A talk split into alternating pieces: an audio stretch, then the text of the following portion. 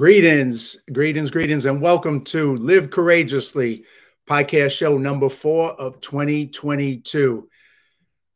We're living in very challenging and dangerous times, and it's because of that um, I chose the title Live Courageously because that's been the conscious theme of my life for the last two years since the beginning of the pandemic in 2020. I was with my guest that I'm going to have on today at that time in February 20, uh, end of February in uh, Naples, Florida, at an event he put on called Unstoppable. And that mindset and that belief set the tone for me for my the next two years during this whole COVID thing. So as you know, the pandemic went on to shake the world, and for too long, the dominant response was and still is uh, fear.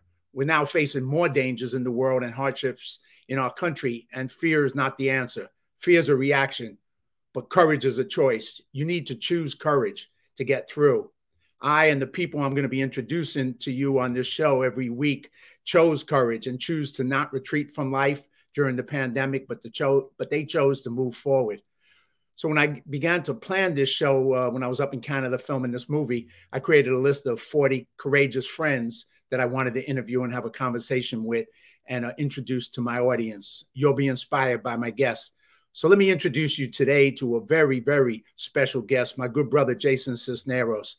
Um, Jason is an author, a speaker, a success coach, a sales consultant, an entrepreneur, a business owner, a philanthropist, a podcaster, a comedian, a warrior against human and sex trafficking, and a patriot. Uh, Jason's career in the field of motivation and influence began with the most prestigious organization in the industry, the Tony Robbins Corp company. And Jason shot through the ranks working as one of Tony's peak performance consultants. He did so not through a traditional education, and you're going to learn um, he didn't start out privileged. So if you if you're thinking that, you're definitely going to be wrong. But he started by what he calls a PhD in street smarts, poor, hungry, and determined. He was raised in an environment of drugs, abuse, and lack mentality. Jason traveled a road that most people only read about, from several broken noses, being kidnapped, witnessing family members held at gunpoint, to ultimately watching the person responsible for all this his adoptive father go to prison for the attempted murder of his mother and himself, he developed a unique view of the world. After living a life that included dealing drugs, spending time in jail, being homeless, and ultimately con- contem- contemplating suicide, he reached a crossroads. From that point on, he became passionate about researching what causes people to behave as they do. He authored a book back in uh, 2006, I believe, called Destiny's Doorstep. And through real world experiences and with phenomenal results, he developed his uh, premier company, Anton J. And he's gone on to recreate himself many, many times and has worked with many organizations throughout the world rescuing children from sex traffickers. He connected up with one such organizations, CERT Ministries and the Slave Free Project, and he continues his rescue work with them. We'll be speaking about all this. During COVID, he became an outspoken vo- voice against vaccine mandates and for freedom, and has spoken all over the country as part of a growing freedom movement. I say I've lived seven lives and I'm working on my eighth. I believe Jason beats me on the number of the lives he's lived. So let's welcome my good brother, Jason Sisneros. Man, what? There's nothing left to tell, bro. Show's over. Congratulations, I know, I know, man. I, I, was even going to do your Bald Avenger in, uh, uh, intro, so I could get that out of the way too. Yeah, yeah, you should have. You know, I know, man. What a what what a amazing journey, and, and I just cut I cut it down just for the audience. I had to cut it down. I was like scrambling to cut this down because it's like you know, I could be here for a half hour talking, just talking about you, man. That's so, awesome, man. Well, I'm proud of you for your show. Uh, obviously, you are a good brother of mine and somebody I trust implicitly. And as uh, you know, you've walked a very interesting life uh, yourself. And you know, every time we get together and get to have a couple of tequilas, I learn more and more from you and and the stories that you tell. So even without the tequila. But you know, our tequila times are sort of legendary actually at this point. yeah, yeah, they are, and it's not a couple of tequilas. It's a lot more yeah. than a couple. They are legendary. we stopped um, counting after three, bro. That's the rule. That's it, man. that you way know, we can always like say, how many tequilas have you had? Three. Bottles. Yeah. Bottles. uh, You know, I like to start out the show with two things usually. Uh, one is just uh, because I tell people how we met. I don't know if you remember the first time we met, but I'd like to share that experience. But I'd like to have your t- take on it. Then I'm going to share my take on it. Yeah, so I mean, it was at a. Uh, I don't I don't know if we mentioned the event anymore, but it was, you know, it was a, a, an event in California, um, and just getting to hang out with you, like you know, you're very you're one of those guys that that when you meet you, you you're like this guy is very unique, you know. I mean, from your accent, which when we're you and I are talking in normal environments, I have to translate. You know, I have to translate what you mean by that. I'll do that for everybody over the course of the show, by the way. You mean my California accent? Yeah, yeah. You're, you're, you're I thought it was South Texas, bro. Ah, uh, yeah, yeah. but one of the things that stood out about you to me was was how genuine of a person you are. You know, especially when you get around some of those events, which I have stopped going to. I think you've stopped going to those types of events. But you know, the good thing about it was that we you know, connected me with people like you and some other friends that I made along the way. Um, you know, all part of all part of our journey, I suppose, um, as it were. But um, you know, when you're in that sort of environment and you meet somebody who's genuine, has real stories, and you know, and and is there because they want to learn and also share their wisdom and experience. That's that's what stood out about you to me. Well, what I remember, like you said, it was a it was a motivational event and um, in Universal City, and you know that's the first time I met you, and you were one of the speakers, and there was you know, I don't know, dozens and dozens and dozens of speakers, but you know, watching you speak, there was one thing about you that was what well, there was many things about you, but it was like you were real, you were authentic. A lot of the other people were like, you know, people up there hustling, selling things, trying to sell people on stuff, but there wasn't um the same kind of uh, uh, reality to them. Yeah. You know, and so what hit me about you was that you were for real. You came, you you came from the bottom. You weren't somebody that came from privilege. So that right away resonated with me. And then later, you know, uh, when I talked to you, we had uh, experiences with Tony Robbins and that journey in, in, common. But also, there was one there was one thing that makes you very authentic. That back then, and I don't know if you want to do it today, but there was a you know, a certain roar that you did on stage, man, that it was like nobody ever would do that on a motivational event but you. And that's because, you know, you're unique and truly different. And that's what I uh, connected with instantly. And I said, you know, I got to know this guy.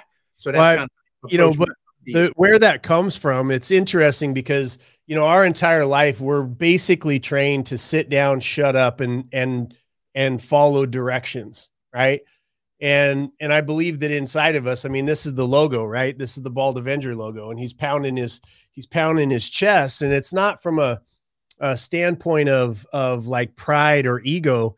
Um, it's it's from a, a a place of reminding people that they have a voice, that that you're not meant to be quiet, you're not meant to fit in. You're we are all unique individuals, and you know once you find that place let's it's an evolution i think for everybody. Your your evolution is a perfect example of that that that people go through an evolution and you go through being a baby and being completely taken care of you know to being a, a child starting to find your personality you know getting away from your parents and going you know and and then finding your place in the world. Like i don't remember who said it but somebody very wise said that there's two times in your life why, when you're born and why and when you realize why.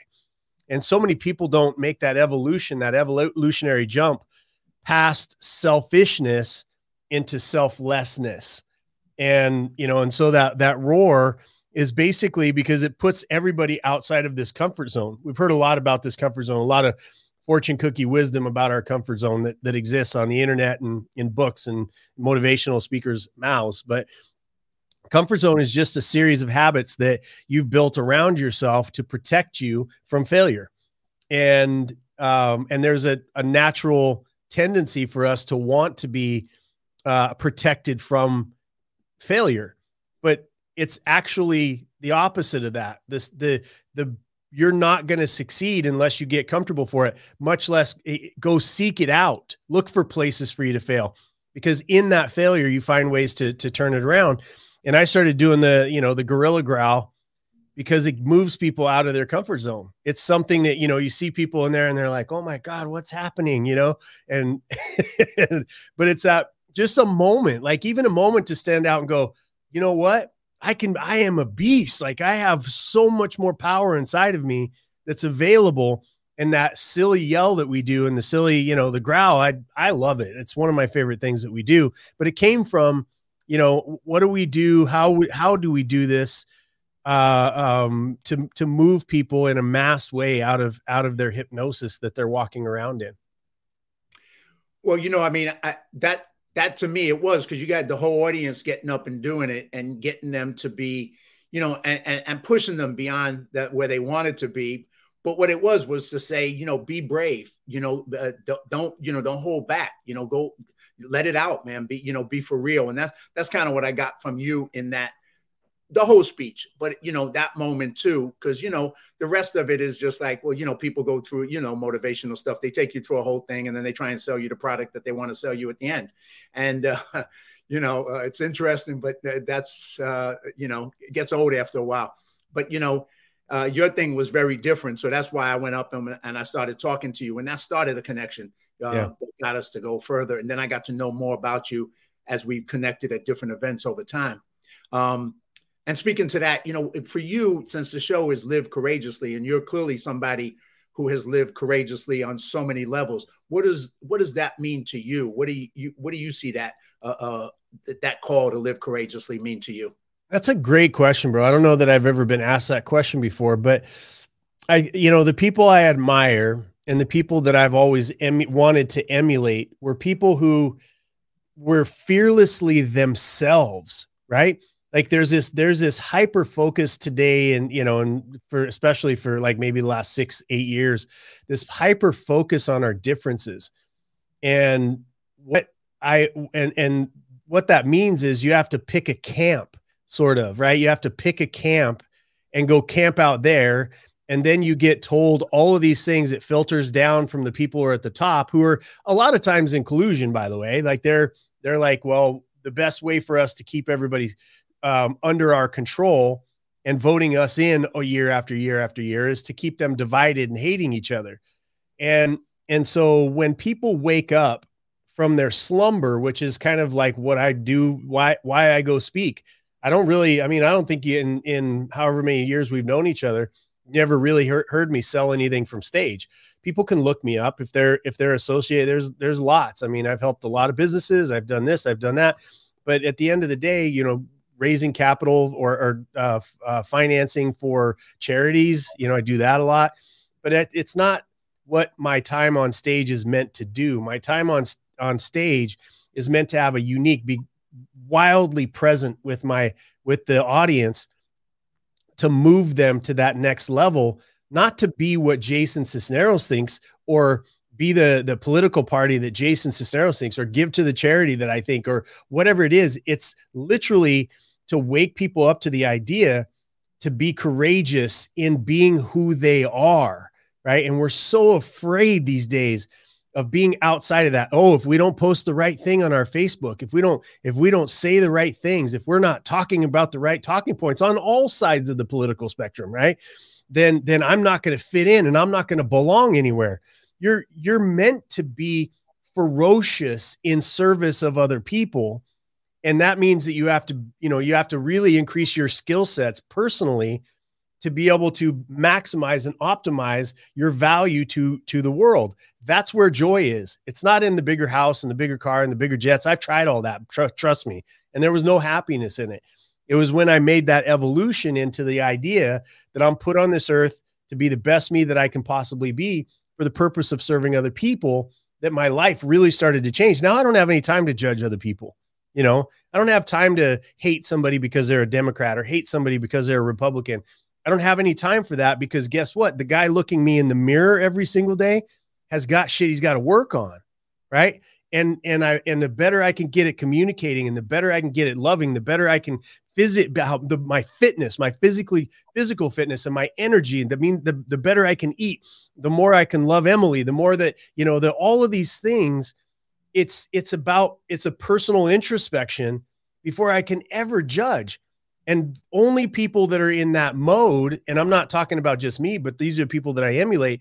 Only when you're in that mode are you fit to lead in the first place right? It doesn't matter if you have the biggest house or the fastest car or the fastest jet, and there, you know, you're standing up there and you know the cash is trashed stuff, and you know, and blah blah blah. Now you got to you know by my seven steps to to be in. Which, by the way, that's the name of my book. It's seven steps, but but you know, my point is is that that those people that are worth emulating and that are living the life that you want to live they're they have chosen to be who they are and if there's any lessons and a lot of people aren't fit to teach from that level right they're not fit to teach from that level. So you it narrows it down to people that can actually translate. And when you get to the end of that translation of how they're speaking to you and what they're doing and what their behaviors and what their lifestyles are putting in front of you it's essentially saying here's the path that i took to become authentically me.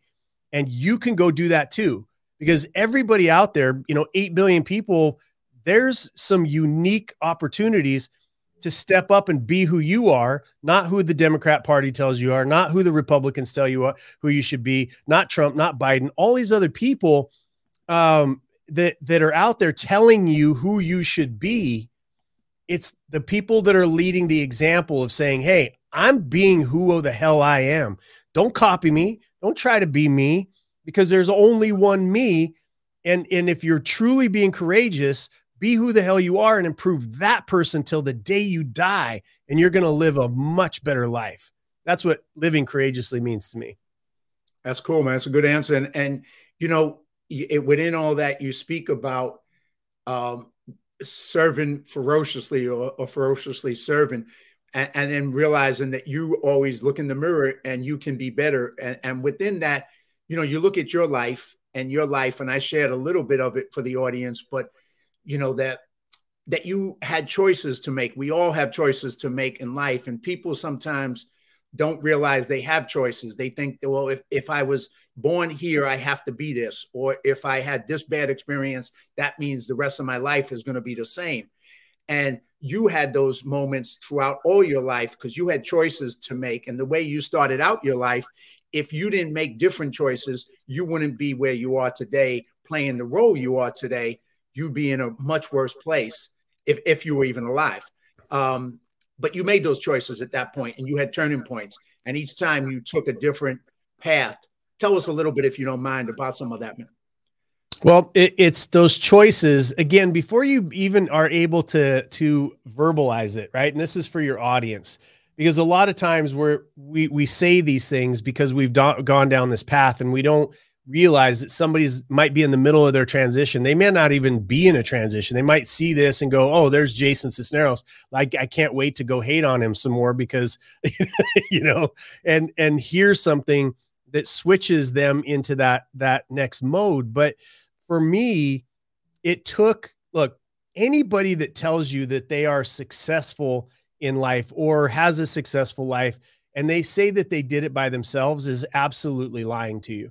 I had people to this day that will never get credit, that never get accolades, that changed my lives. My fourth grade grade teacher to uh, teaching me to fall in love with the with the dictionary, the written word, to be able to transport myself out of the life of abuse that I was living through words and stories. Right um, you know, my wrestling coach that taught me to believe in myself and that I could overcome. I didn't need to come from a wealthy family to to apply hard work and and and uh, training to to become a champion, right? I, that that it had nothing to do with that. It had everything to do with me taking responsibility for my own workout regimen and learning the skill sets to a football coach, Daryl Holt, right? Uh, and and then you know up into learning from Tony Robbins taking some time to invest in me, and Ken, you know, uh, um, uh, you know the the Rich Dad and Poor Dad books were written by one guy, but they're about a story called The Rich Dad, right? And and the Rich Dad has been my mentor, and I you know and Jay Abraham, and all, just on and on. I could keep going with the amount of people that have have seeded into my life and there's a difference between being humble, right? When I worked with Tony Robbins, by the way. I traveled around the world with him and spoke on stages and, you know, worked in a place or a position called FSR, um, which was doing presentations ahead of him coming into town to get people in the, in the environment. Um, you know, during that period of time, I learned the skill sets of being able to communicate, right? And to be appreciative, right? I went on to, to be one of his platinum partners. And all of that was like a thank you to him, you know. Uh, while I worked for him, I didn't keep any of the money. I, I, you know, donated to one of his things because it was, it's, it's that place of taking from people and then dumping them on the side or you you are receiving something from them because i think most people want to mentor people they want to take their lessons and and seed it into people but if you're just out there trying to pay the bills with a coaching program or a you know whatever it is then it becomes a little bit more selfish than it should I hear you. You know, uh, I know you've talked about and you've shared with me. I don't know if you uh, you you want to get into it, but you know, one of the turning points for you was you talked about when you were uh, at your lowest point in California on a cliff, and then that mo- movement moving you to a church, moving you to Tony Robbins, and that you know, once again, it was like sometimes I say in my life, doors have opened up and I've gone through, and you know, God had a bigger plan for me than I've had for myself at times, and that's why I am where I am today. But I think th- that moment for you was one of those uh, uh, defining moments that your life changed forever. Yeah, I, and I think every one of us has it. You know, it's it's sometimes we pay attention to it because I probably had that call on my life multiple times, but I was burying it in booze or women or you know whatever whatever was the vice that would keep me away from paying attention to fixing stuff on my my own my own uh, uh, life. And you know, but that moment for me was it was kind of a do or die. I think when you work throughout your entire life to to accomplish something and it falls apart in front of your face over and over and over again, not just once because we can overcome that, but over and over and over again, you start to to genuinely question, why am I even here? Right? Why am I here? And so we quit. And there's different ways that quitting looks and I quit because I started drinking and I, you know, and I was like, okay, I'm not meant to do this. So I took a lower level uh, job and, and that just kept, it was a spiral. Life is about trajectory, you know, and trajectory is a choice.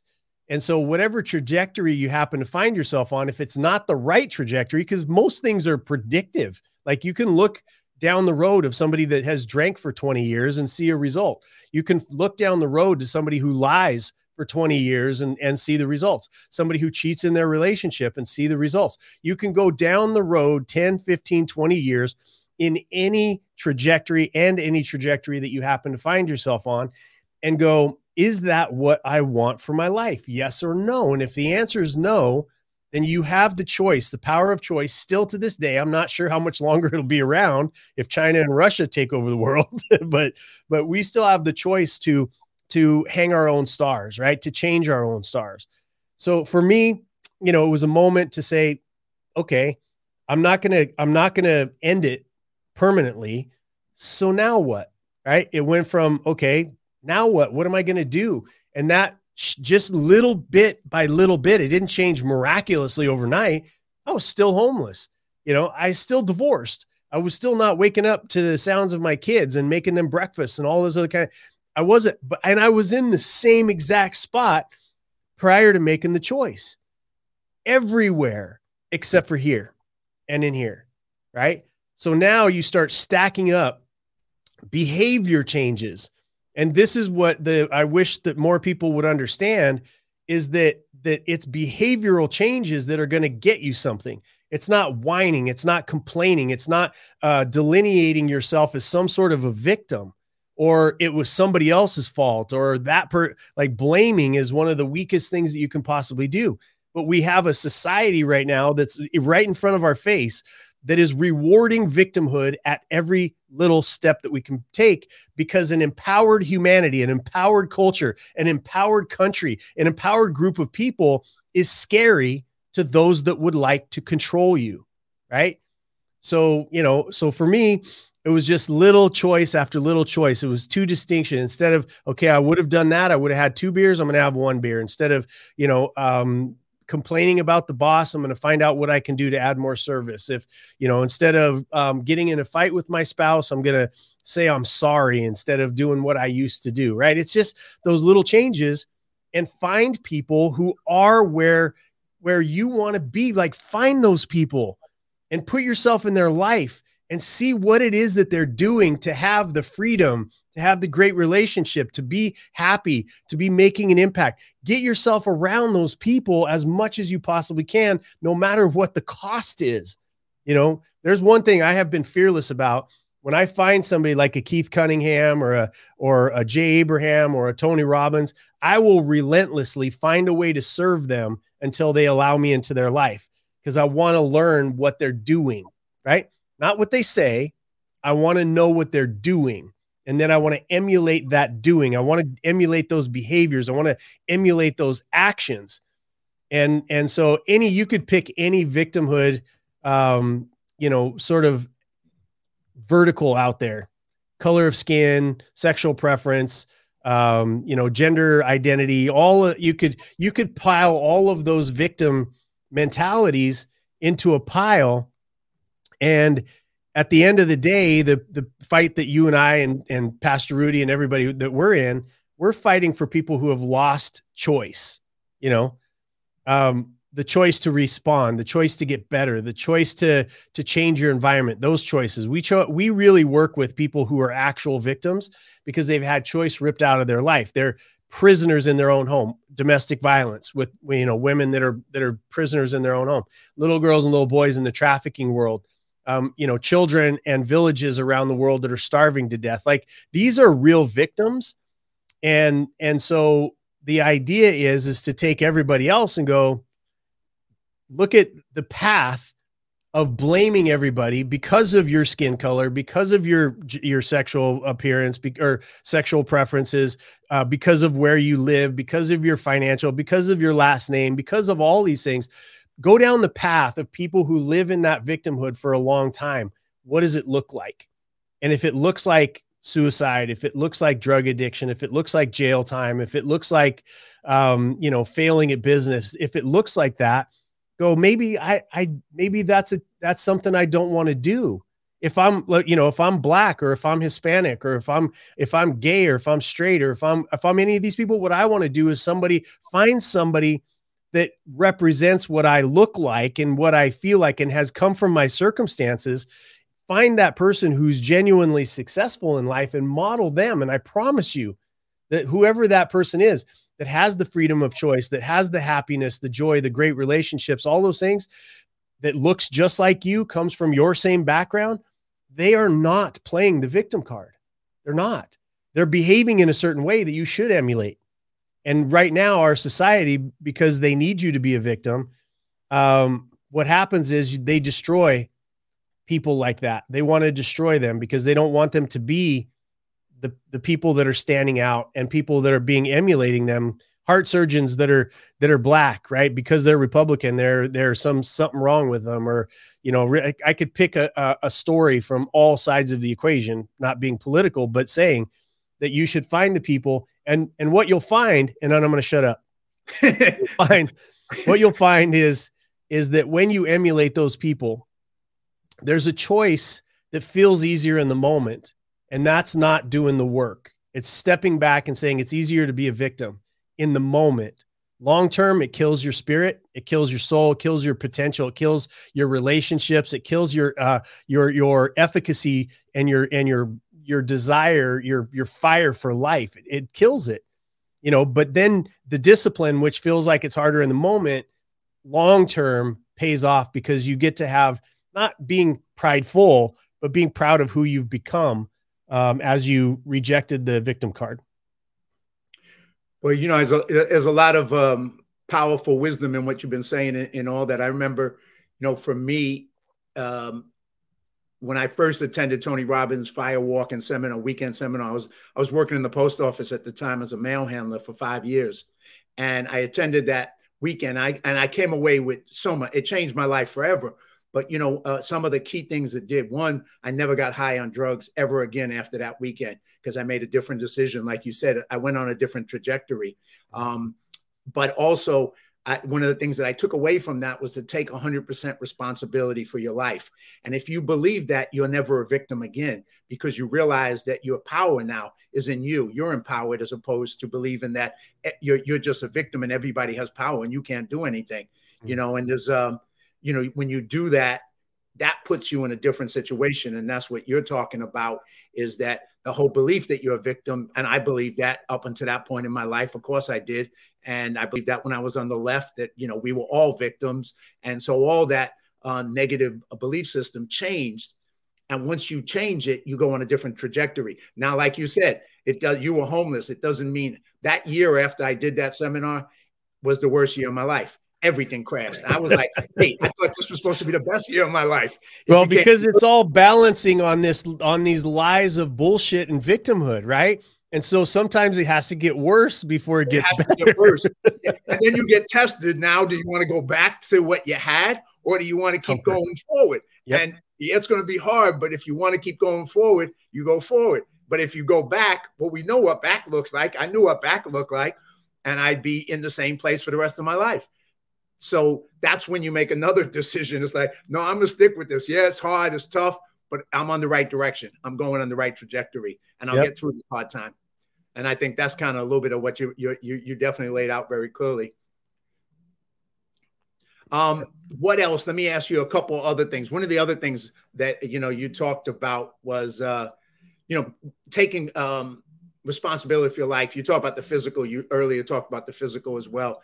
And you know, there's a couple ways you've influenced me. One was the physical because uh, about a year or two ago, no, maybe yeah, somewhere around there, you started this crazy 90 day 5 a.m. workout uh, routine, and you started giving me a whole lot of crap about having to get up at 5 a.m., which uh, I did, not being a morning person, but you know it shifted. I started doing it. And since then, I've been working out. Now I work out. I don't do it at five in the morning, but I work out seven days a week.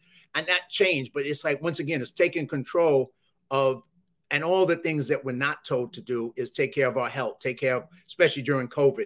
You don't hear that message to take control of your health, to be responsible for it. It's basically they're telling you a different message. But just on the health side alone, maybe you can speak to that for a minute. Well, it's, you know, first, uh, let's do a couple of shout outs. I've been seeing the comments you're posting up here to Christopher, my boy, Davey. Good to see you guys. Nick DeCastro's out there. It's good to see everybody. Um, yeah, so the physical side of, of taking care of yourself, again, it's a choice, right? It's, you know, you can say things like, well, it's, you know, uh, it's my family history. It's my this, it's my that but we live in a day and age where we can damn straight read. There's so much information out there. And our health, a lot of times, happens to us, right? That's how that's what we think. But we we can physically act on our energy level. We can physically act on our muscle structure. We can physically act. And one thing that I learned as I was coming as I was doing my, you know, my third comeback, I guess, was was that I needed to have energy, you know. I needed to have energy and so to hyper focus on that and say, you know, not not again fluff it off to this is my bloodline, this is kind of how things are going to be, but to radically interact and look at myself. I even told my doctors at the time, I said, look, I'm on this journey to become a demigod, not big G, because nobody wants to mess with the big man, right? But a small G a demigod. so, and so how what can I do with my health? And so I've been doing these radical experiences. I put myself in the environment. I find out who's leading edge or cutting edge on on anti-aging and and energy and you know for for brain uh, uh, enhancement for you know living a, a better healthier life. I just look. None of us are going to get out of this world uh, alive. None of us which has been the the weirdest thing watching this COVID uh, branch COVIDians, I think is probably the best. They're a bunch of crazy, just love being fe- uh, afraid of everything.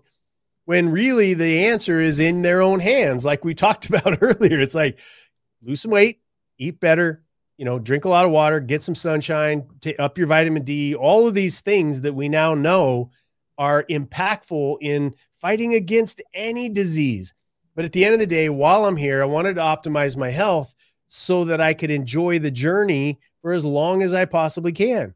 Right. Period. That was my choice. And so, um, you know, I, I think that if more people understood that their ability to influence on on any sort of budget, by the way, your ability to be able to influence the level, the cellular energy level of your body, and and a lot of it follows the thinking and and the idea that hey, I'm going to be happy because it's a choice. a lot of people, well, how are you always so happy, Jason? You're doing this, you're doing that. It's because it's a damn choice. Like I, I have alternatives. I could be pissed. You know, we were having this conversation with my team, you know, uh, with Anton J, who you, you know, all of them, Joe and Carlos. They're like, I, I don't think we've ever heard you complain about anything personally going on in your life. And I'm like, because you don't give a shit. It's not, a, you have your own life like you get you know you have the, the first thing that people start out there oh you know how you doing oh let me tell you you know, it's just like this weight that they want, can't wait to put on somebody else because they think it creates relationship, right? And and I know you asked me a health question, but this goes hand in hand, bro.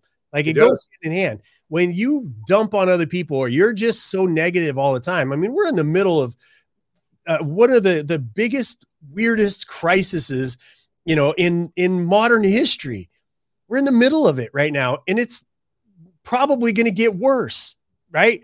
if if but but the, at the end of the day there's still a choice of whether you're going to be happy or not because when you go to that negative place i know there's a doctor that you and i both know and i used to be friends with and now we're lo- no longer friends because of his approach to being a, a, an attention whore when it came to getting clicks and likes and all the other stuff because he found this little niche right? He was in this niche that nobody knew him then he went out there and said, "Oh, here's the the COVID stuff." And then he found the the more afraid he could make people. And so now it's gone on 2 years and his audience is like, you know, it's the same 22,000 people and they all go away when he tries to talk about anything else, right? And then they come back flooding in when he says, "Oh, guess what? There's going to be another surge." Like these people have have uh, and I feel so bad for them like it angers me when somebody leads people through fear, right?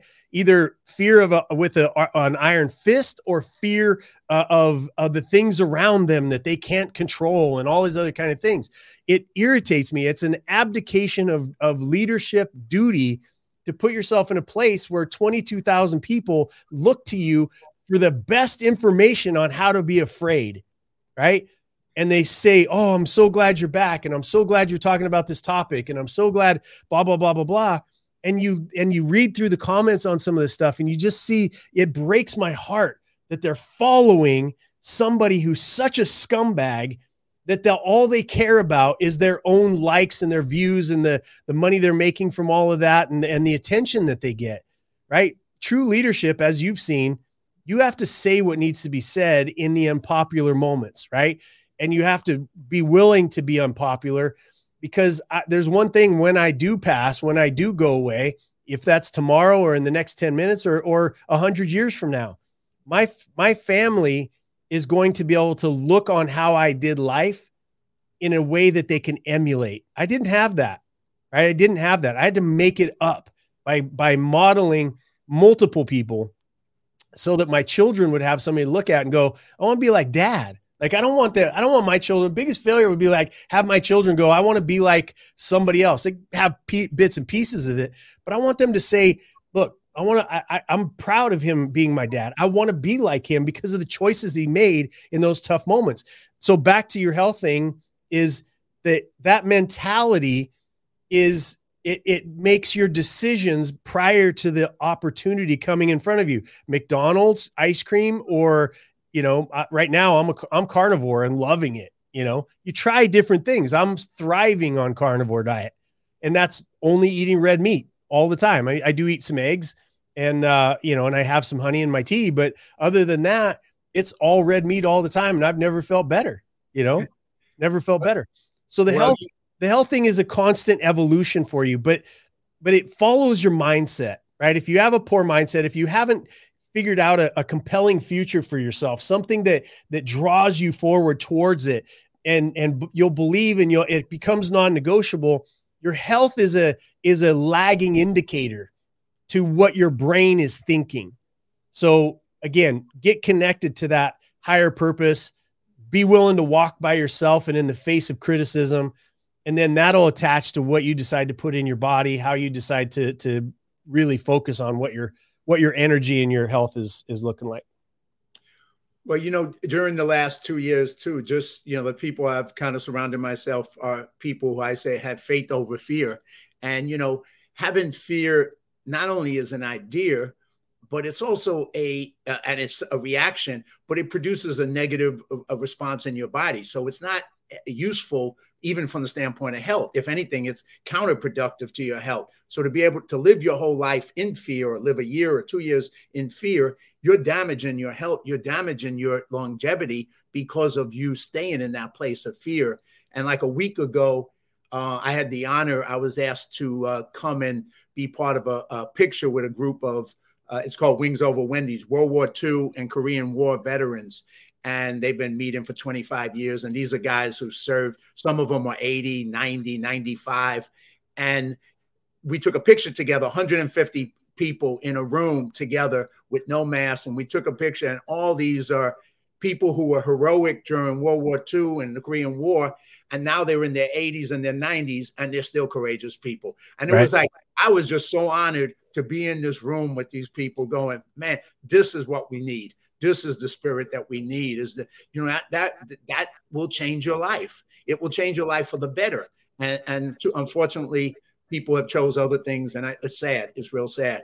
Uh, you know with the, the carnivore thing just to comment on that you and me both probably went to i know we i did through two years of being a vegetarian with Tony Robbins, and I say it was temporary insanity. It was the worst two years of my life. The worst.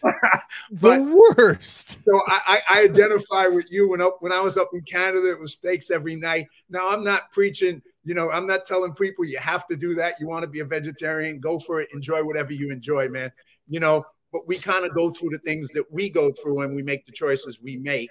And you know, I think it's a healthy choice, in my opinion, and others will disagree, and that's fine. That's you know we get. and who cares? Like you know, this is a this is a big issue. Like vegetarians and vegans, like the issue is it comes down to all of this is encompassed in do what you want to do and shut the shut the hell up. Like, right. Uh, let me live my life. I, I don't go out and go, oh, you know, if you want to wear a mask, get a mask. I don't get, I, wear a mask. If you don't want to wear a mask, don't wear a mask. You want right. to get the shot, get the shot. Like everybody go, oh, it's anti vaxxer. No, don't tell me or anybody else. You do not get the opportunity to circumvent the, the Constitution of the United States.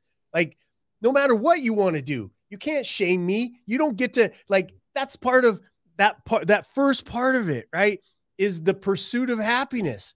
That that means i don't get to go on john's toes and go you know what? I'm i'm impinging on your your ability to create and and live your life and and pursue your own happiness.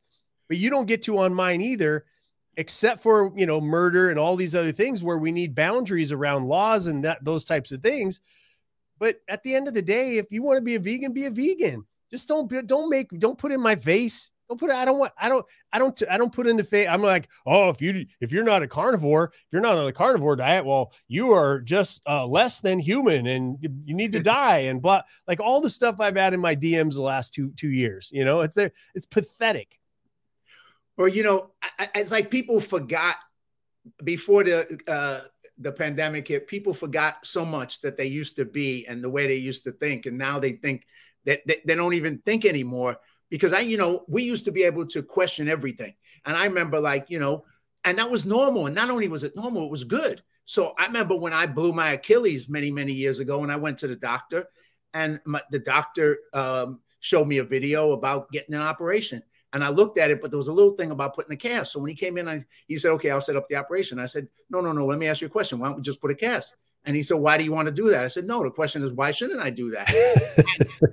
and, and, so we had this, you know, heated uh, conversation. And I wasn't being disrespectful to him. I was just going, I, I, I want to make a different choice. You, I understand you make money operating. I don't have a problem with that. But what if I don't do the operation? What happens to me? And he said, Well, you'll lose uh, mobility. I said, How much? He said, 1%. I said, I'll give you 3%. I don't care. I'm like, I don't worry about that. So, you know, you we used to be able to question and not treat everybody like they were perfect. And so I didn't have the operation and I'm fine and I play basketball. I don't even know which leg I blew my Achilles on. But we had the right to question doctors. Now, supposedly, if the doctor believes in something, you can't question him because he, he's God. No, he has opinions. He knows stuff, maybe stuff that you don't know, but you also know stuff that he may not know. And you get to make the choice because it's your life, your body. Simple as that. There's a bo- there's a book out there which it, it applies very very beautiful to to this part of the conversation, and and the name of the book is called Black Box Thinking, right? Black Box Thinking, and in it I suggest that book to everybody.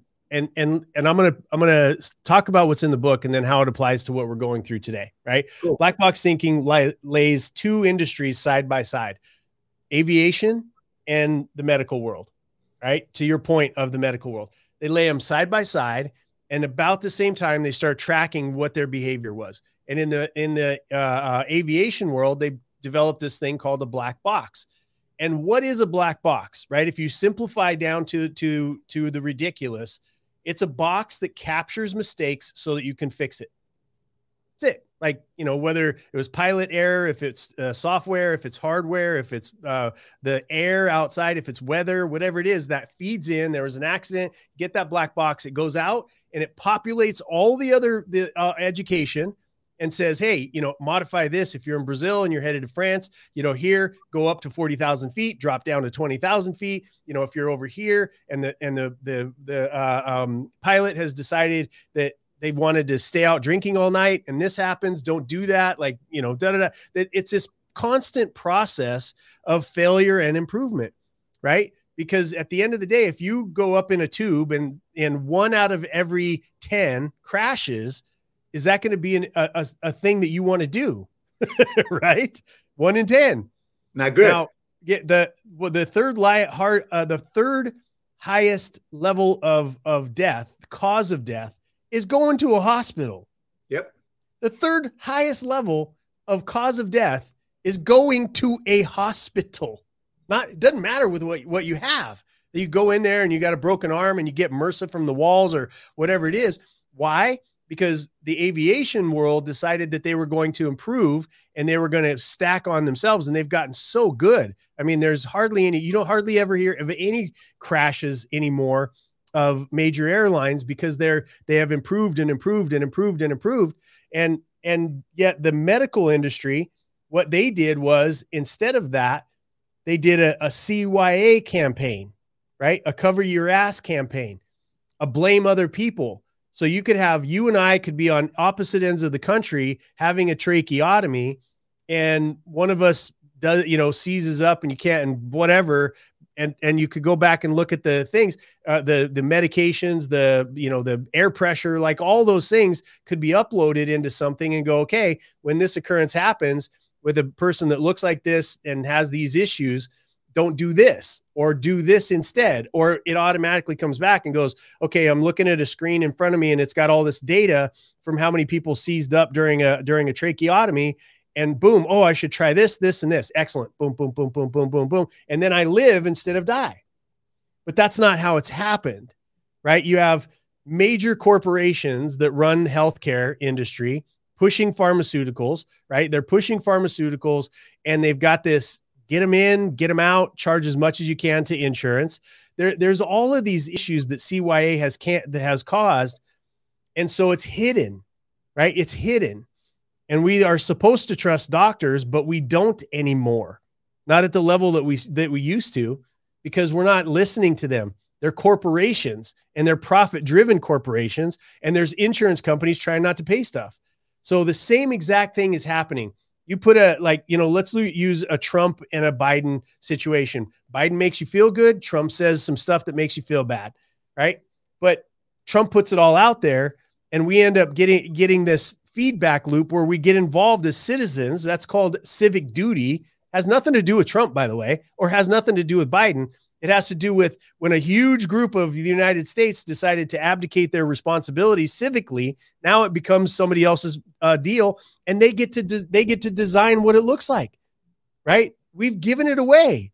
So now, if we if we have more of a, a Trump like approach, put it all out there. Let's deal with the mistakes. Let's talk about it so that we can incrementally improve. And that is what the United States of America has has been good at for 240 plus years is process improvement by having two parties that opposed each other in an honest way, not personal destruction, but arguing over the actual pro, uh, uh, processes and procedures and and policies not destroying each other, but arguing over the policies that would then improve. That's why we don't have slavery anymore in this country, right?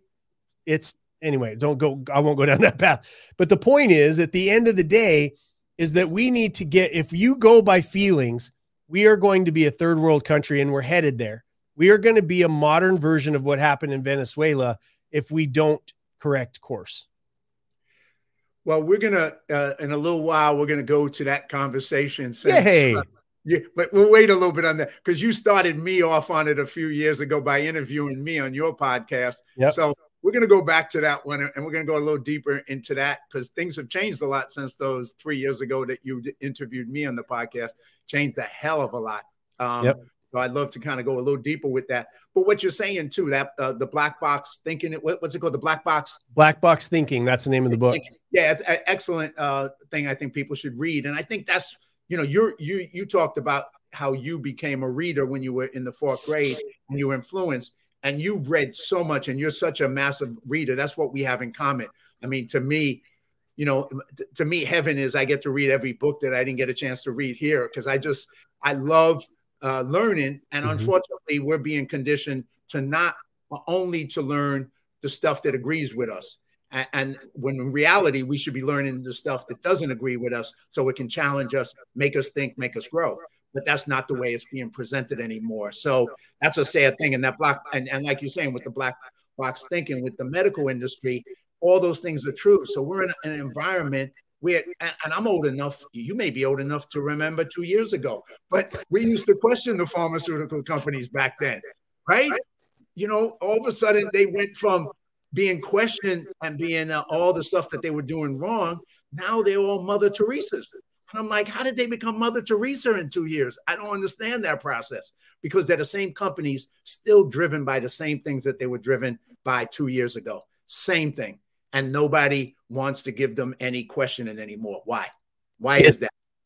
Well, because the leaders of our company, it's a, this is look, so everybody I get asked a lot when you know when I'm doing uh, from stage or or on podcasts or whatever, I get asked a lot like is there like some cabal that's organizing that look there might be some people that know each other from other countries and they might be working together on certain things but at the end of the day rich people hate each other more than poor hate poor people hate each other. And and and and i can speak to that you know very well that's a whole other show. But what i'm what i mean by that is that the one thing that people are are tied around it's a culture right? A culture is simply a group of humanity a group a group of human beings that agree on a way of life right? That's a culture. Mm-hmm. and so what we have now is we have a culture that has approved greed at all costs it's a winner take all mentality as opposed to what founded this country and what this country was built on was the, the theory of enough. If I've okay, great, I've made seven million dollars back when that was worth like a hundred billion million dollars back in the day. Now it's time for me to pay my people more, or to give them more time off, or to build a library, or to donate to, um, you know, to food issues, or to whatever it is. There was this concept of enough, but when you have now you have winner take all, and you have the people that are in leadership that are on committees that are making decisions about our relationship with the Ukraine Russian war. They're making decisions about our health and mandating shots. And they're driven, they look at it and they go, okay, one second, let me go buy a whole bunch of Pfizer stock, right? Because I'm a senator or a congressman who knows that COVID's coming down the, the pike. I know that we're gonna we're gonna uh, resource Moderna and Pfizer and you know whoever else it is. And by the way, let me let me grab some of that stock. That's called insider trading, and they should go to prison. And I don't care if it's a Republican or a Democrat, it doesn't make, make, make a difference to me. If you're insider trading and you bought stock ahead of COVID or bought stock in, in Pfizer or you're buying stock in, in military complex uh, stocks before a war that you know is coming before the rest of the world uh, does, that's insider trading and you should all go to jail. All of them, all of them. Okay. Agree. Now the media, the media gets a tip off from their from their the oligarchs that are in Washington D.C. and they say, "Hey, go buy this stock," and they're all working together, right? The the the big major corporations and the the government and our media. That is a third world country. That is a communist based uh, uh, economy, and it does and it will. It's not sustainable, right? It's driven by greed. Period. End of sentence. And so if we could get these people out, we can vote in term limits. There's all kinds of stuff we could do. And Trump, through all of whatever you think about him, was leading us back down the path of self governance. That's it. Like that's that's the that's the greatest thing because at the end of the day, it's it shouldn't be up to the president. It shouldn't be up to Congress. It shouldn't be up to senators. It shouldn't be up to our media. It shouldn't be up to our governors how we're living our life. We're they're supposed to be implementing the dictates of we the people. Anyway, so I'm gonna. Uh, uh, we're about uh, up to an hour. I want to cl- kind of close this uh, thing. Have you button this up, and then I got take us into the next hour, and I got three things I want us to cover. One. I want you to get into uh, all the work that you're doing on human trafficking and sex trafficking. I want you to speak about that because it's such a powerful issue, and your work is uh, um, powerful. That's one. Two, I want to speak a little bit more on vaccine mandates and the stuff that deals with that. And you're doing speaking on that. I want to speak to that. And then the third part will be we'll speak to some of the political stuff left to right. We'll talk about uh, you know, my podcast where you, you know, had me come out and speak about my background as a former communist leader to where I am today but we'll do those three pieces. But just to button this up, because before you moved into um, a focus on doing the work on human trafficking and, and particular with CERT Ministries, you know, your world was primarily speaking, motivation, entrepreneur stuff. And that's where we connected on that um, motivation world. But then the world changed. Mm-hmm. And when the world changed, some people didn't change and some people did. You clearly changed but just to button that up you know you have a philosophy of what what your purpose and mission is. So why don't you just kind of end on that note and then we're going to move into uh, human trafficking and sex trafficking if that's cool. Yeah totally. Um you know the sh- the shift is always happening. Um you know you go because i'm always look nothing in this world gets done. I told you this in the beginning right? Nothing in this world gets done by yourself. It doesn't. You have to be surrounded by like-minded like-hearted people that are willing to work and to do the to, to do the work. So you're going to go through different groups of people. You're going to have friends today that aren't your friends tomorrow. You're going to you're going to evolve through these things. If you especially if you're on a trajectory to optimize who you are as an individual, right? And and you don't get to that place until you've accepted some version, right, of the simplicity of the idea that I was put on earth, God put me on this earth to do two things to be the best me that I can possibly be and not stop there, right? Not stop there, but for the purpose of serving other people, right? And it's that jump, right? Those are the people that I'm after. Like some people are like, "Oh my gosh," like like our doctor friend that that I think is a huge scumbag now, right? He he had the opportunity. He had morals, he had his head in the game, and then he decided to scare people for a living, calling himself a doctor. Doctors don't do that. Doctors are supposed to give you certainty, right? Doctors are supposed to give you uh, an approach. They're supposed to to to heal you, not keep you sick. And and so it it, it really does boil down to that transition is always happening still to this day, John. Um, you know, you've been with me through several transitions in my life, and and I'm looking to always become a better version of myself that I can look back from my deathbed and you know and and say you know what? That was a life well lived. And to be able to as I'm floating up to heaven be able to look down on my on my uh my um my uh uh what the hell you call it? My funeral. Never think about it so I forget the name but my funeral. And see my friends laughing and and crying because uh we you know because of the moments that I was there for them. And and laughing because of the the tequila that we shared or and my kids being proud and and laughing and carrying on a, a legacy worth worth having. And you know there's lots of opportunities for us in this life because that was part of my first phase of my life. There's a lot of opportunities for us to make decisions that benefit us as an individual the most. And most of the time when that happens it is the least the it's the it's going to bring you the least amount of pride on your deathbed because those are moments that that really you have to compromise a set of standards which I didn't have when I had a criminal's uh, set of standards because that was my adopted father and that whole you know lifestyle. But when you decide to adopt a, a higher level of lifestyle um, it, it it really does cost you those moments of being proud when you're doing stuff just for yourself. So I would say that transition has been ongoing. I hope it continues to go, that I make decisions based on what's going to be best for the overall and and you know saying I'm sorry for the mistakes I've made, saying so I'm sorry for the people that I hurt and moving on to make better mistakes, a higher level a higher level mistake. Well, you know, making those transitions, I think uh, is a gift, a blessing, because a lot of times people get stuck in an identity and that becomes their identity forever, whatever that identity is, whether it's a small one or even a big one. But they get stuck there and they don't grow out of it as times call for a new growth, a new development, or new questioning of what else you can do. I mean, last last night I went to, I was honored to get invited to uh, this dance performance uh, called Sign, Signs of Strength that was a bunch of military folks were part of together with this dance uh, troupe, which is the most amazing dance thing I've ever seen in my life.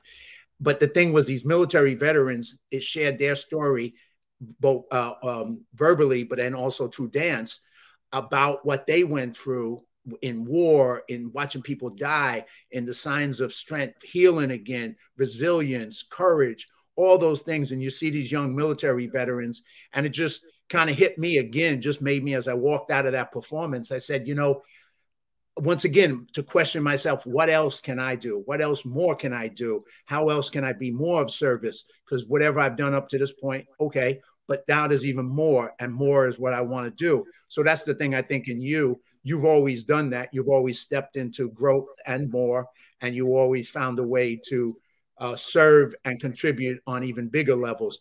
And so doing that, uh, Jason, I think one of the things, if you can just share with the audience your, your step into particular, and you can share whatever you want around it, but um, SERT and then the Slave Free Project and why that became um, such a focus for your service and what you do. Yeah, it's you know, I, as far as I can remember, you know, because my adopted father, you you told the story at the beginning, because my adopted father went to prison for attempted murder when I was 17 of me and my mom. There was a lot of of years before that that were, you know, that were filled with abuse, and so I've always had a heart for the world of domestic uh, violence because a lot of people are like, oh, they should just leave, and you know, nothing makes me mad more mad than thinking if you're if you if you know anybody that's been a victim of domestic violence, the the the the hardest thing to do is to leave because there's violence, there's retribution, especially if you have kids. Like he would, you know, he would end up, um, you know, kidnapping me and go, you know, going to these different things, uh, you know, to these different lengths, and then holding her at gunpoint. And if we would both actually miracle by a miracle get out of the house together, she would or he would go and hold my grandparents at gunpoint until we came back or her uh, you know my aunt or whatever it was. So um you know i i think that trafficking for me was one of those moments where i went to a fundraiser because i was already involved in fundraising. I was back when i was you know when i was i had my own portfolio of businesses and and uh and doing that kind of thing. And then from helping from in the domestic violence world I went for, to feeding people because that's a lot of domestic violence happens because of food insecurity. And you know, some of these ladies having to be where they're at because they're either that or they're they're going to starve or their kids will starve or whatever it is. Like there's a hundred million decisions that people have to make of why they're in those environments in the first place. But food insecurity is a big one. And and so then I got invited to another fundraiser about human trafficking, and I'd never even heard the term before. You know, this is going back eight years or whatever. And um, and I went and I watched a movie about the subject, and I was like, I came out of it going, human trafficking is not human trafficking; it's the rape of a child for profit. Like, why are they softening the language? You know, and it infuriated something inside of me, bro. Like to see these these innocent children being utilized left, right, and center, like at a high rate. And the the movie was actually what was about what was going on outside of our country. And so that's where I got my start. So I went, I went to the, I couldn't go home because I was so pissed off. I went to the park, I parked, sun came up, and you know, I was crying. I was like, I was just one of those things where you're as as a, a human being, you think to yourself, this is horrific. How are we living in a world that allows this? And that, you know, and so I went, I went live. I did my first one of my first Facebook lives and and I went live and I said, I, this is something new. I'm, I'm, you know, I don't know what I'm going to do about it, but I'm going to do something. And somebody watched that video and said, Hey, Jason, you know, this is what we do. We do rescues. You want to go with us? And I did. I started down that path, went from that first rescue unit to another, to another, to another, to another, that eventually led me to Pastor Rudy Gonzalez, who runs uh, an organization called SERT Ministries, S E R T, Search, Evangelize, Rescue, and Train.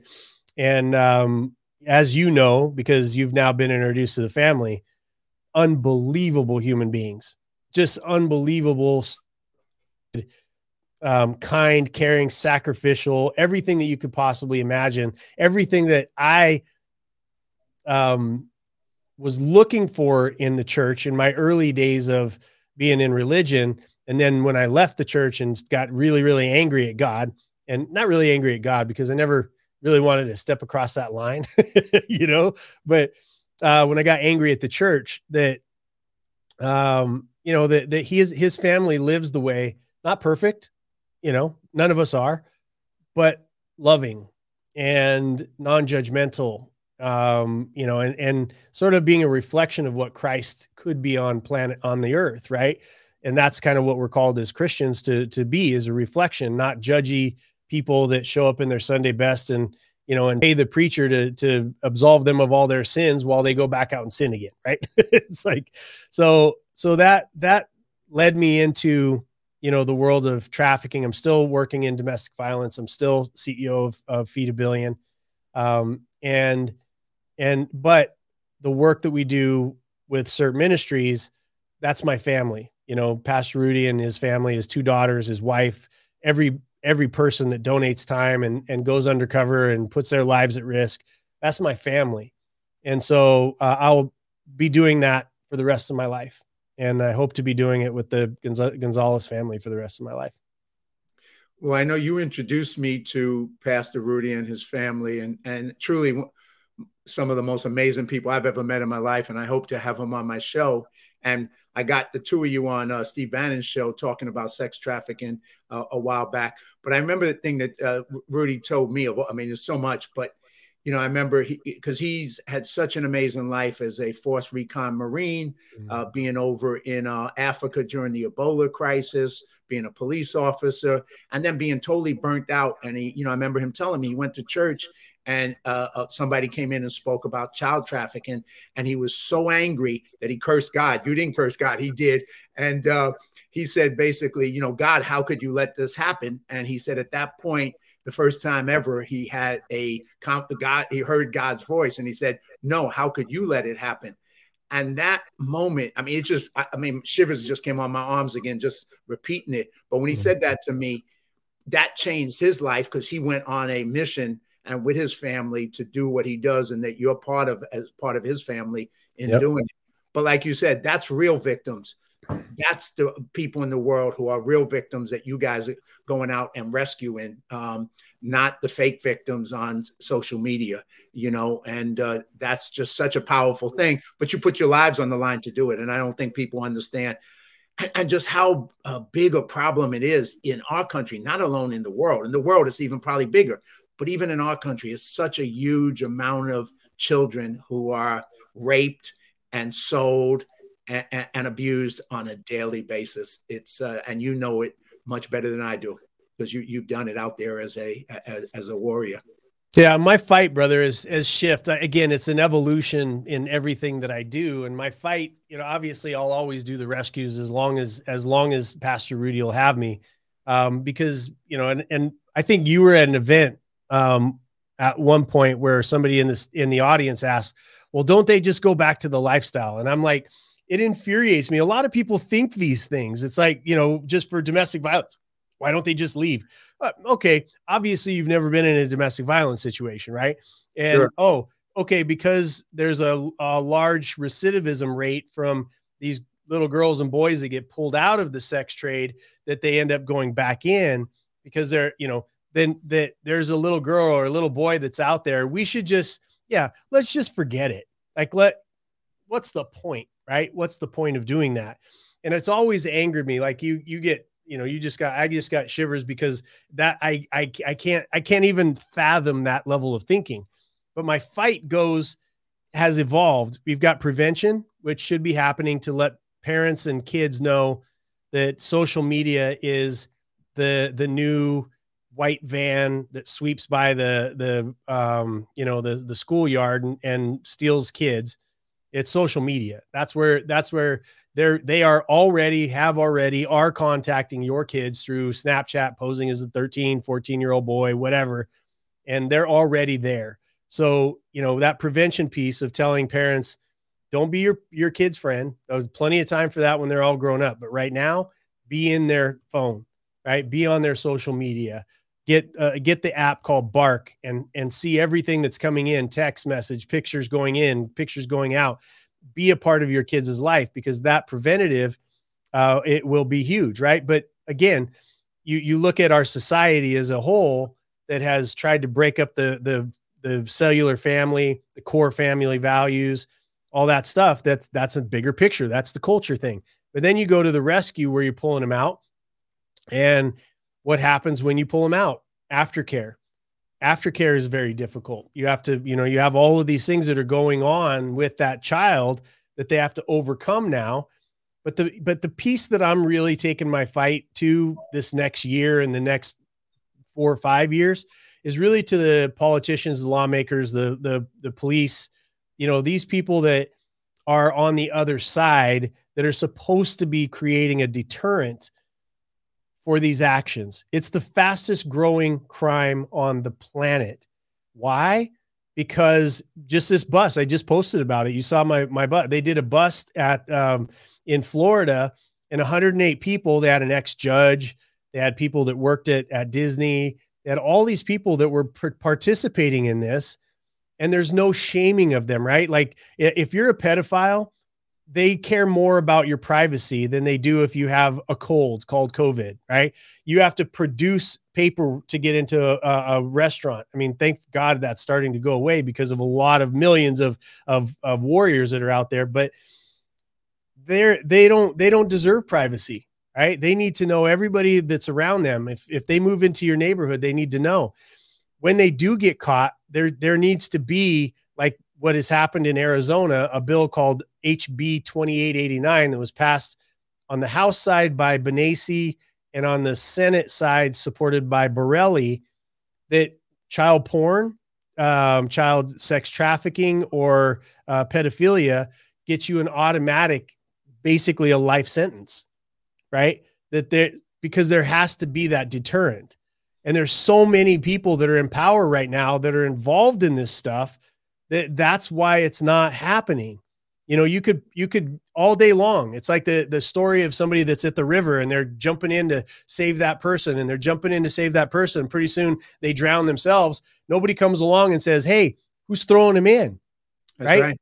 There's so many things that we could be doing as a society but we're worried about all these issues that are basically in my mind dead and gone right? I don't see racism in my life. I don't you know i don't part i don't participate in it. I don't see it you know i work in the world of business which is all pragmatic. We all get along. Nobody asks hey um oh you're you're black or you're white or you're hispanic. I can't do business oh you're gay. I can't do business with you or uh, whatever. Oh you're a republican or democrat. I can't do business with you. It doesn't happen in the world of business right? Because it's about putting together the best deal for both parties. That's right. So, um, you know, so anyway, I don't, I don't even know where we were going with that. But at the end of the day, my fight has transitioned into yes, still doing the rescues, yes, still doing the best to find and fund aftercare and doing the prevention work, but it's going after politicians. It's on their back to set a deterrence to this disgusting behavior in this country. Like I said, I started out of this country for the last four years. I've been here in the United States, and it has grown and grown and getting worse. And there's people that are in power that are participating in it.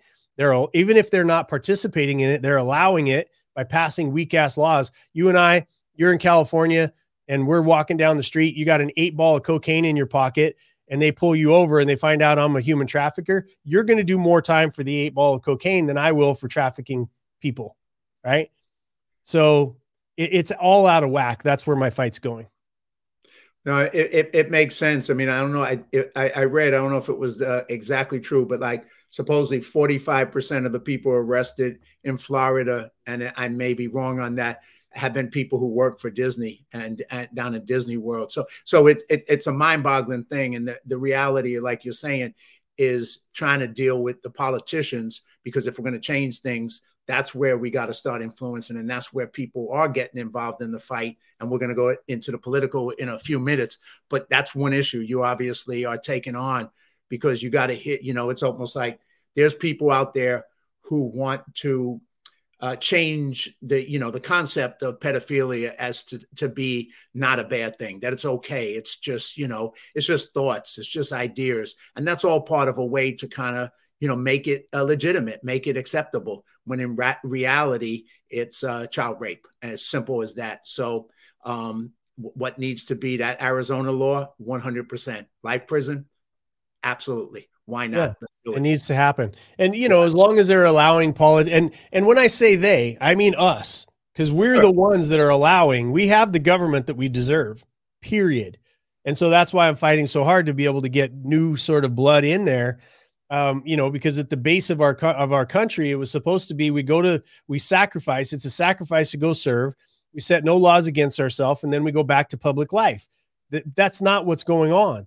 And so you have people that are like they're they're passing laws because somebody wants to be referred to as she, shim, and him, hey, and ho, ho, and hey, ha, whatever, because of pronouns and stuff. When when we're and we're not putting more emphasis on child trafficking, I could give a shit less what you want to be called.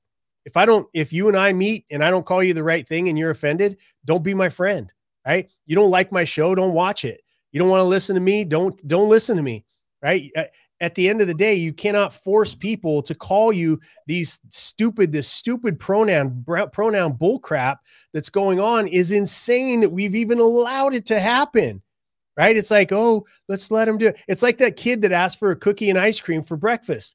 What we're a country who's just said, go ahead, eat the ice cream, have the cookie to whoever whines about it. You know, and at the end of the day, some of this stuff is predictably horrible defund the police? Like that did more damage to to to uh, communities of color than any single thing that could have happened in the last decade right? That one oh let's get on board. Let's uh, defund the police. I'm sorry. I'm in those communities. So i don't care if somebody wants to come on here and go oh blah blah blah. Jason you're white privilege and you're blah blah blah. It, none of that matters to me what matters to me is what I see happening in these communities because that's where we are. That's where we do a, a huge portion of our work. And you all that that all the especially the the the white liberals on the right ha, uh, supporting that and not living in those neighborhoods and and supporting those kind of of stupid stupid things because they wanted to be seen as oh i'm at uh, starbucks and we can look at each other and high five each other on on how much we care about our society and blah blah blah while they're ruining and destroying the lives that they are high fiving each other for helping right? It's ridiculous. It's the most racist thing that has happened in this country and it came from the left. Yes and we we're about to go there in a minute in a minute. Uh you know and and here's the thing. Last night, uh, one of the veterans who was um, a, a commander in the uh, army was talking about, and like you said, with the politicians, you know, they've spent on a national level millions of millions of dollars for uh, for the VA and for veteran stuff, and yet 22 veterans commit suicide every day. In California, they've spent, I mean, not millions, billions, excuse me, billions have been spent on homelessness, and homelessness increases. And to go back what you said earlier with the book, Black Box, if you spent billions of dollars and 40% of your planes were crashing, you have a problem but they're comfortable with spending billions of dollars on homelessness, on veterans, and accomplishing not only accomplishing nothing, the conditions keep getting worse. So where's that money going to, and what are they doing with it? And same with the funding the police. Instead of getting a better result, they're getting worse results. And so they're like, well, yeah, let's throw more money into so we can get even worse results. I mean, it just boggles the mind, the stupidity of of people on that uh, with those belief systems. But um, yeah, there's a lot. you know, um, I, I, maybe we'll go there now. What the hell? You know, so a few a few years ago, um, you had me on, and at the time, you it was called From Left to Right and uh, Meet in the Middle, and I, I, think that was the name of it. And we talked about a bunch of things. You interviewed me, and then you started asking me about some of my political stuff, which I at first I was kind of a little bit hesitant to talk about. I wasn't really wanting to come out of the closet, so to speak, um, politically. So but you know, we had a great conversation on that. And since that time, I wrote um, a memoir during COVID called From Mao to Reagan, a Born Again American. So it kind of takes my journey from the far left, being a communist Maoist leader, to becoming a conservative and to becoming what I'm in transition now, because there's a lot of different words. I don't fit like you. I don't fit into one box, nor do I ever want to fit into one box. I, you know, it's like, um, but I think there's you you've gone on a uh, a journey once again you've stepped into the political arena on on every level doing your speaking engagements on the freedom tours that you've done throughout the country. And so you know we're in a, a time where i would say just in my opinion and love your opinion too you know in the past it was a real clear uh, left right division. And i was on the left and then i moved to the right. And that was clearly what the division was. And you know you're for communism you're for the freedom and you know some things in the middle but now i think there's a realignment happening and it isn't left right anymore. It's more the elites versus the people. And the people are freedom minded people. And there's people who are from the left the middle and the right libertarians uh, whatever all kind of kind of seeing things finding a way to kind of come together and realizing that you know we have things in common but there's some people who are the problem. And that's what we need to address is that change. And you see it in media with people that you never expected before uh, leftist glenn uh, greenwald who's a journalist speaking uh, bill maher speaking um, you know um, naomi wolf Bari Weiss all these people who you never would have seen with a different political point of view who stepped out of their tribe who stepped out of their their their silos and now they're starting to communicate with everybody. And I think that's where uh, Joe Rogan, just a whole range of people who are just starting to uh, bravely go where uh, man hasn't gone before, so to speak. So uh, throw it at you, man. Tell us a little bit about your journey into that movement. And once again, going from motivation to um, human trafficking to then speaking and speaking on political stuff. Tell us a little bit that uh, what, what triggered that in you. Yeah, I mean, my so my grandfather, who to this day was my hero. I mean, to this day, for you know, and he's he's passed now, but he was a Democrat, right? A Kennedy, a JFK Democrat, right? Working man, where you know, just dyed in the wool, and so that I was going to be whatever my grandfather was, right? And then you know, and and I, it was during a period of time I really didn't care about politics. You know, I hadn't it hadn't kind of gotten to me yet. But then I started in, you know, I went and I actually started running a business of my own. And I was like, these, these, these, uh, the Democrats, this is not the same. I even had a conversation with him right before he passed. And he goes, he goes, he says, Jake, my nickname with him was Jake. And, and, uh, he goes, I, he goes, I see it. He goes, but I'm not changing my registration. I'm to die a Democrat, you know, but we'd have the conversations. I was like, look, the Republicans, you know, at that time were were more in line with production and you know learning and and failing if you failed and you know and blah blah blah and the democrat side of it was switching over to this ultra liberal crap that we have now. And so, you know, so I I was Republican for a little while and and and then I started looking at it like there's this is the this, you know, two ends of the same snake. Like they they're they're just as bad as each other on on both sides. So then I was like, okay, well, what's in the and I don't know, I think I defined it as the middle, but what's the alternative to what is most in alignment with the founding document called the Constitution? Right. And I think that libertarian, like that, that belief, that, that sort of mentality behind libertarian is the one that fit best for me. Right. And so then I became a libertarian and really looking at life through that lens. And the Libertarian Party are, uh, oh, I mean, they're it's it's a disaster, you know, because at the end of the day, what has to happen sometimes is you have to stop bitching and moaning. You know, my my career has been in fixing broken companies, right? And that takes leadership. And whether that was fixing my own companies or whether that is, you know, with Anton J with my consulting company now to this day, uh, which I don't do much of, but Joe and Carlos run, you know, on on on that side of it, constantly in top ten uh, consulting companies in the country. It's you have to lead out of a problem, you know, and we don't, we very rarely at, at Anton J do we get calls for companies that are like, we're doing so well. It's awesome. And we just want to come in and bring us in and come in and help us go to another level. Very rarely. It's happened a couple of times, but it's always shocking to me. For the most part, it's people that are in trouble or they're stuck, right? Or they're frustrated or they don't know what to do, like that, that type of a thing. And so when I look at what's going on now, it's through the same lens. You have people on the the right, which is you know more Republican. I think everybody's identifying anything uh, anti-liberal, anti-left, anti-democrat as the right, which is a bad. It's a bad way to look at things because you're the, oh you're on the alt right. It doesn't matter. You're conservative. You're on the alt right. What the hell does that mean? Like it, these words, like racism, you know, calling people racist, it has no more impact anymore. It used it used to mean something. Now it's just like, you know, I, I don't know, like, you know, throw throw something at me and and I, you know, glue like glue it sticks to you. Like it's one of those childish bullshit words now. It doesn't hold any meaning. It holds no power. And so the same thing with with calling people alt right. It's like, oh, just because you don't believe with communism, you're alt right all of a sudden. Which, by the way, eliminated eliminated thirty percent of of uh, of your centrist Democrats and push them to voting for Donald Trump, right?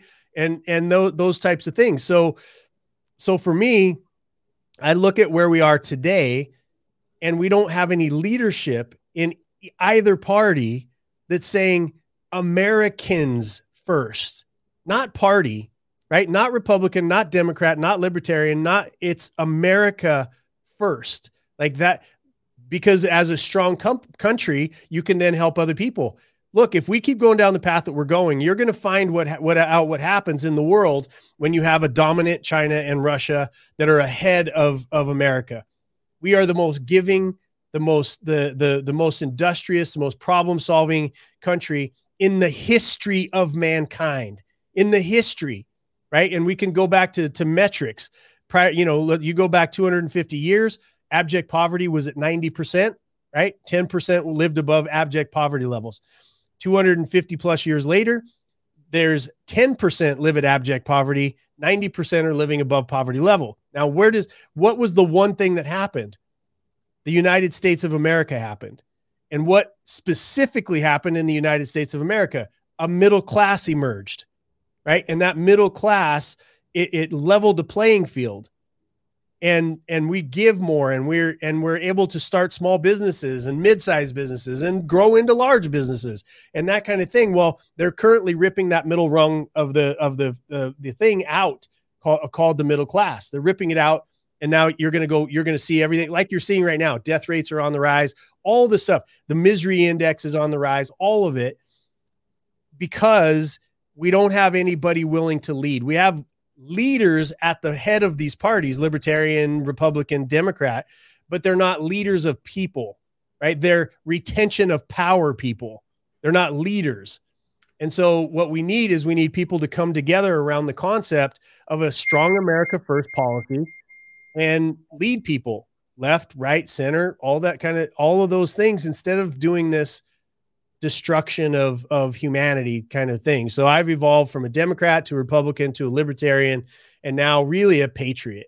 I think is is where I would an America first sort of patriot is where I would would, would um, pigeonhole myself now.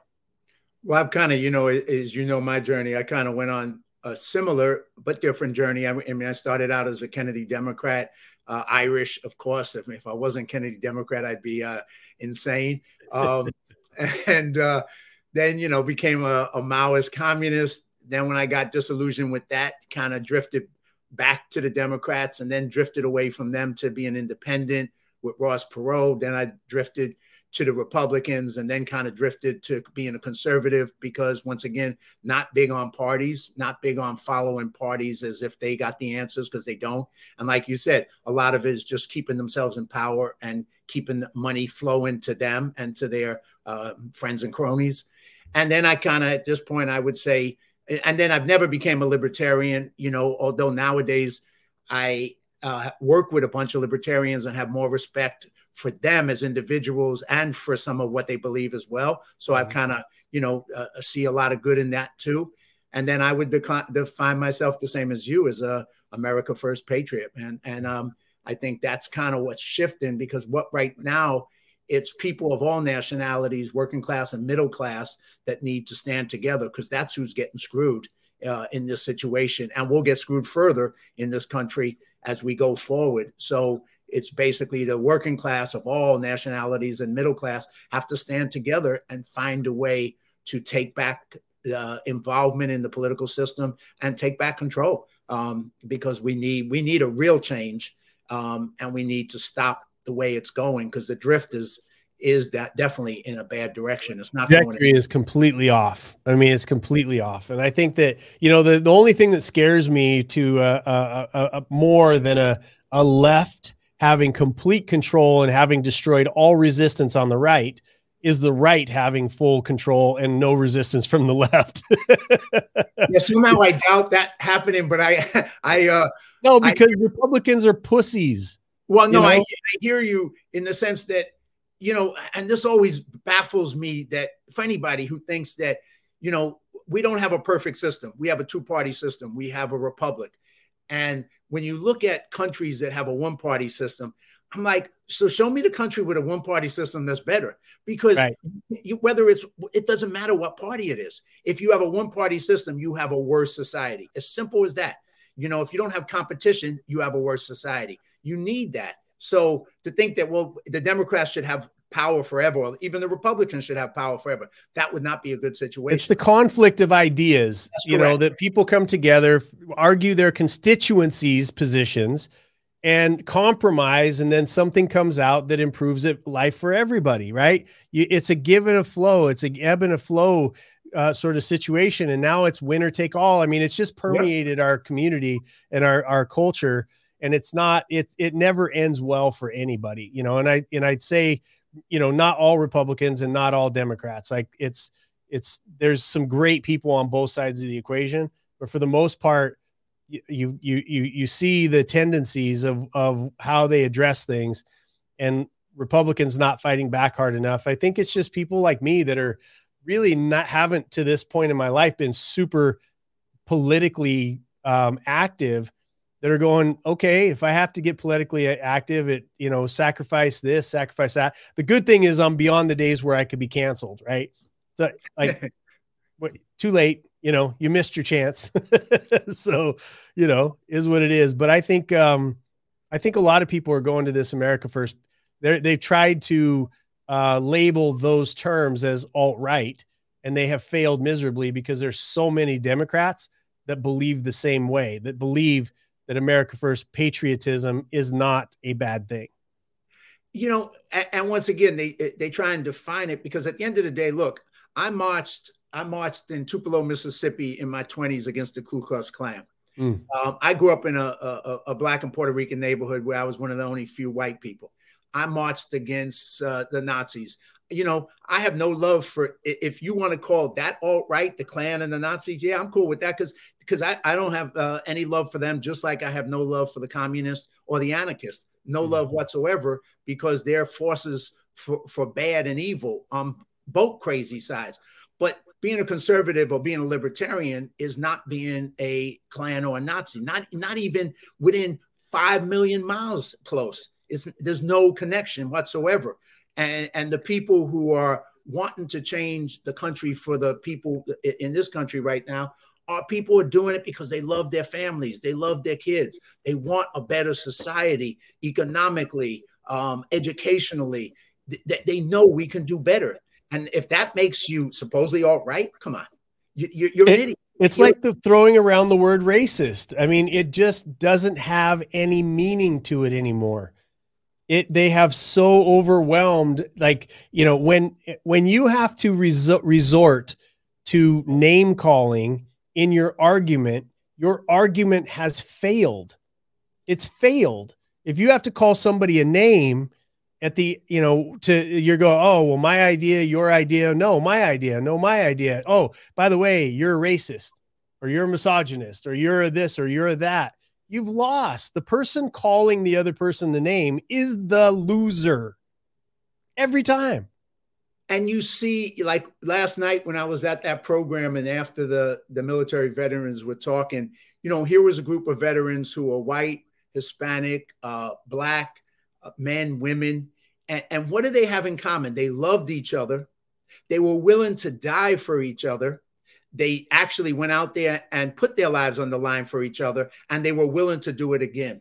And you look at that and say that's the model. That's the, the, the example and that's who we need we are most of us and that's who we need to continue to be. Because it's not about if people agree with me and they're bad people i don't care. They're not my friend.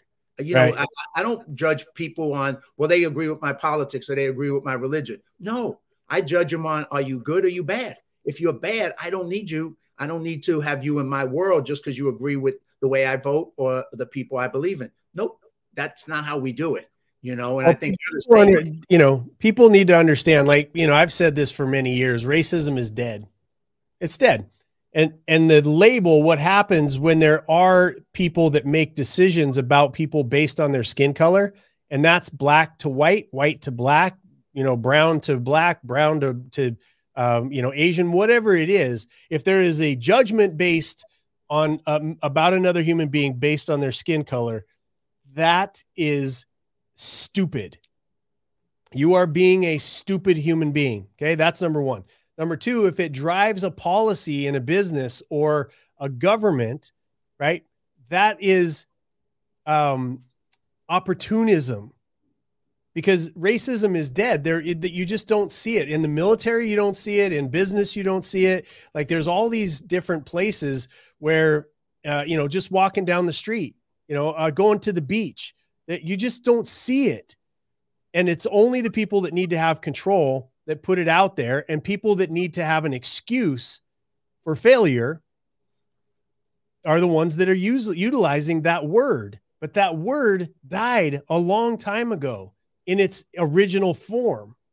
We live in a we live in a post uh, um, Martin Luther King world where his "I Have a Dream" speech, if you read it through, that environment has existed. The things that he's saying, going into a hotel, being able to get a, you know, all of the things that he talks about in his "I Have a Dream" speech, they exist beyond right? Beyond that, the opportunity for anyone of color in this country is greater than any other country, any other time at, at and and sometimes even more so than for somebody with white skin, right? Which is great. It's great. It just means that racism doesn't exist, that we've been able to do away with that and say the content of someone's character, the competence of their behavior, the outcome and the results of, of what they think and what they do is more important than the color of their skin, which to me is a common sense thing. It's a common sense thing. To, to well, judge somebody on the basis of their colors is idiotic. Well, you know, you look at yourself, all the businesses you've ran and you've run many. Would you ever hire somebody because they were white if they were not as good as somebody else? Would you ever do I, that? I would. I don't. It, it, has nothing to do with skin color. That would be the dumbest That's way right. to formulate a government. That's right hint is to have everybody with that checks the box. You have, you know, you have Pete Buttigieg.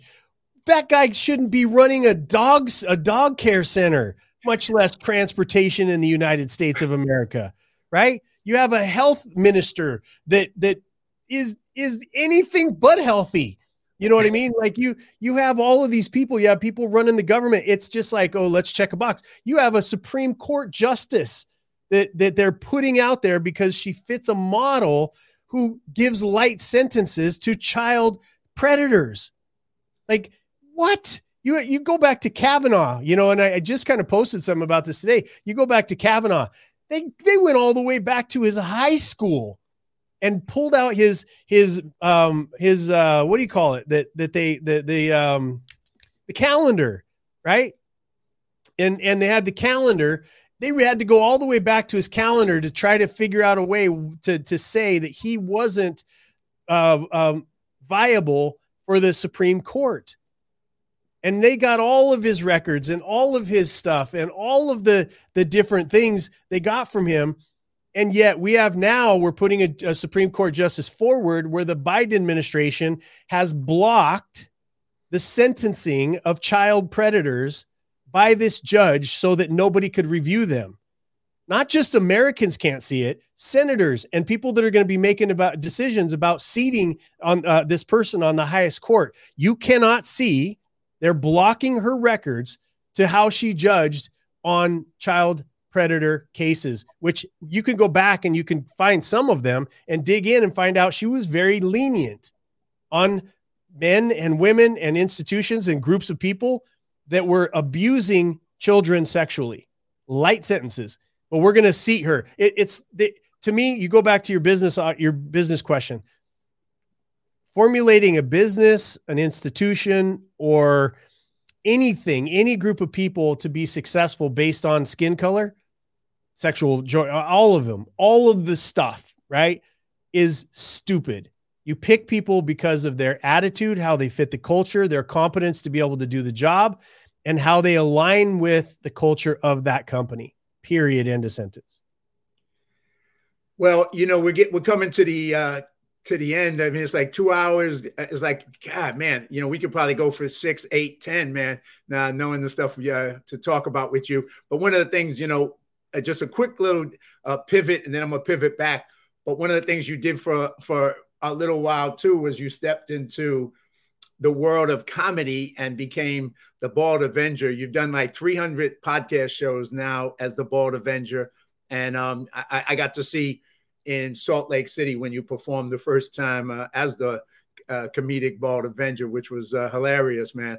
But you know, now more than ever, I think too, you know, we need a sense of humor about all of this. And obviously, you know, cancel culture would like to cancel people who make uh, have a, a, sense of humor, who have an ability to laugh, because now laugh laughing is is hurtful, laughing is illegal, laughing is oh you know you're to hurt somebody's feelings, so we can't even have fun anymore. Um, but the, you know, response to that is uh, too bad, and you know keep doing it, keep uh keep being funny, keep uh telling humor and and laughing at the situation and laughing at the stupidity of what's going on in our world today, because you got to have a sense of humor about it because the stupidity is freaking mind boggling. Um, and rather than getting overwhelmed or depressed about it, you got to laugh at it and just keep moving forward, making things better. But you deviated for a little bit or pivoted. I won't call it deviated, just pivoted and took on another fun thing to do as the uh, comedian, the Bald Avenger, which was hilarious. So just a moment on that, and we'll pivot back to get to the end.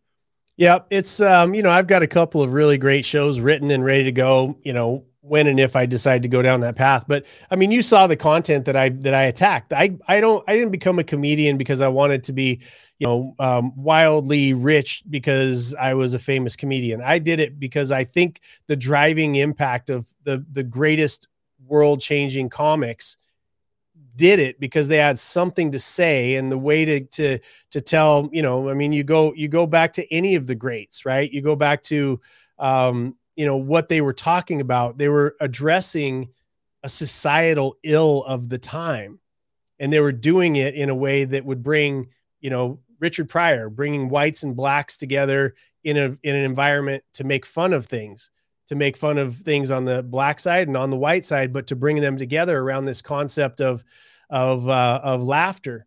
And that's the only reason i wanted to go down that path and still am on that path because at the end of the day, people ask me all the time, all the dark stuff that you see, Jason, how do you keep a, a happy look on your face? And it was because of a conversation with a mentor that told me, hey, you know, if you become depressed, if you start whining and bitching and moaning and complaining about everything, and that's all you ever do, people are going to get tired of being around you, right? So I took, I adopted the uh, the uh, identity of a happy warrior. There's nothing we could be in the middle of. Uh, of course, there's times to to take things serious, but we could be at four o'clock in the morning about ready to to you know handle some really bad business with some really bad people. And i'm cracking jokes. I'm keeping people light. I'm doing you know the the things that i need to do to make sure that we're here and enjoying ourselves. Because if i have a team if you know if pastor rudy puts together a team of 30 people and we're all upset or depressed or whatever we're going to be ineffective at rescuing that one child. We're going to be ineffective at at um, going out and seeing the things that we see and fighting the political battle against people that don't that don't even believe that trafficking is real. You it's for some people they've they've called it a conspiracy theory again. Sorry, I've been on way too many missions to you know that that's a, a conspiracy theory that's right in your face. But you know, so at, at the end of the day, you you get to this place where you you you know where I got to where I'm gonna ha- I have to say something, and I did it in a comedic way. I took on white privilege, as you know, right? I took on toxic masculinity, as you know, and the idea that if you're on the left side of the comedy aisle, which 90% of the people comedians are, you can say whatever you want. You know, this this uh, guy who's dating Kardashian now, Pete, whatever his name is, making jokes about the uh, sexualizing a child. Like that's disgusting to me. But you know what? He's going to pay no price. Why? Because he's on the left.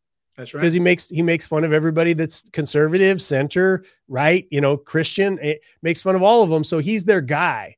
But sexualizing a child in his jokes and his comedy routine, there's nothing funny about that, right? And and the more disgusting that you can get on the left, the better, the, the more funny they think it is, but I think it's gross. So my it was a reaction and continues to be a reaction to the fact that there are far too few people that are center right right that that are in the comedy space that need to be making fun of Joe Biden is the you know as the worst president that has ever graced the planet of this earth ever including who has surrounded him right who uh, including these these token uh, appointments that they're making with horrifically incompetent people. I don't care what they look like. It doesn't matter to me what they do sexually. They're terrible at their job and shouldn't be in it. Right. And so we look at our, our government. You have Republicans on the left or on the right that have been there forever that do nothing but pad their own their own nest yep. and make laws to to to against the rest of us. They suck. And yep. somebody needs to tell them that they suck and somebody needs to vote them the hell out of office now we've got control over the uh, you know the the machines and and you know the fraud of 2020 election and all the other stuff that that has taken place. I don't know bro. We might have already lost control. Like we already we might have already lost control. And i'm still going to love life. The day after i figure out we're communists now i'm still going to love life right? Oh you know, we're tyrannical. Oh, China's my boss now. Okay. You know, I'm still going to be, I'm going to fight the fight. I'm going to do what I do. I'm going to fight for freedom for other people. I'm going to constantly improve myself and I'm going to love life doing it. I'm going to have tequila with you. Me and Emily are going to run around doing the things that we do. I'm going to have a good time because you can't stop. You could throw me in prison. You could throw me wherever you want to. You could torture me. You could kill me. You could do whatever it is. But the one thing that you cannot impact or affect or impact it or, or, or, uh, adjust in me is how I feel. Yes, can make me hurt, can make me, you can starve me, you could do all of those things, but I get to choose what I do with that. Well, I know years. I, I remember you once talked about him, and we've talked about, but it's like the book by Viktor Frankl, um, Man, Search, Search for Meaning. Yeah, Man Search for Meaning, and you're 100 percent right because that's you know what a great, powerful book, and what a great message, and what he experienced under you know uh, uh, in the Holocaust and under the Nazis. But once again, the power of you can't take away the meaning you give to something, and you have that, we have that, and, and that's you know I, I agree with you 100. percent We're gonna drink tequila, we're gonna have fun, and at the same time, you can do everything you can because I I seen communism up close and personal, and um, it's the last thing that's needed in America, but it's also the last thing that's needed anywhere as well because the Chinese people deserve better. They deserve freedom. The North Korean people deserve freedom. You know, people do not deserve to live under that kind of regimes. But you know, the fight goes on, and we'll continue. Well, we deserve what we uh, what we accept.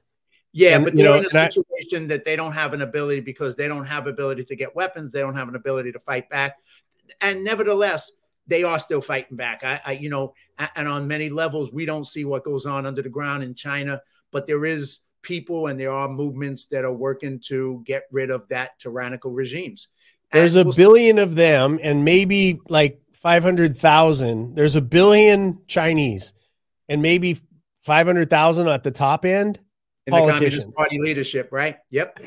right? Less. So yeah, no, it is. And remember, we never thought that the Soviet Union was going to collapse and the wall was going to come down. I was with a um, old military veteran uh, a couple days ago, he got a chance to run the first marathon of his life in Germany. Was when he was in the military, he ran from West Germany to East Germany when the wall came down. What a freaking experience to be able wow. to, to go and see what freedom accomplished. And you know, so freedom does win, and even if it takes a long time. I believe I'm optimistic. I think freedom wins. Uh, it's just a matter of when. So we'll stay optimistic. As I try and wrap up with you, um, tell me just on your whole you've been on a, a hell of a, a, a, speaking tour across the country tell us you know tell us a little bit about that and uh, you know um, what you learned from it the people you connected with the audience just the impact that it's had on you as well yeah it's it, you know it's interesting because the the reason why i think that i've gotten invited to do the things that i do is because i'm not I, you know the the I, i'm i'm going to say what I believe. And I have been wrong multiple times on a lot of stuff, but not in the last two years, right? I have a scary good record over the last couple of years. And and so, you know, being able to stand up and say, okay, I'm going to put my stuff on the line and I'm going to do it uh, for no other purpose than standing up for my country. It's the least I can do. I mean, we have people that are dying in service, right? In that are sta- stepping in front of bullets the least I can do is use my platform and my ability that God's given me over the years to be able to develop a way to communicate to large groups of people to say, hey, there's some stuff going on here that's wrong. You know, and I have people on the right that hate me just as bad as people on the left because there's there's a, a, a pragmatism to freedom right there's a pragmatism to sovereignty there's a there's a an, an individual one-on-one presence conversation that that you can only have in person that will shift for somebody from fear to inspiration to move them into understanding that freedom and your rights do not come from man they don't come from the president of the united states they don't come from the president of of china the the premier of this country the premier of that country it comes from god that's the concept of sovereignty, right? You are sovereign unto yourself.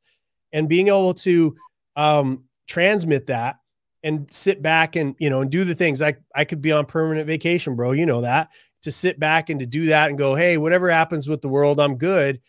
And, but again, that wouldn't have made me proud to be my children's father. That's not the decision I made. I said, let me go out on the stages. Let me I'll travel with General Flynn and Leigh Dundas and all the the people, and I'll go out and I'll talk to people and tell them my perspective.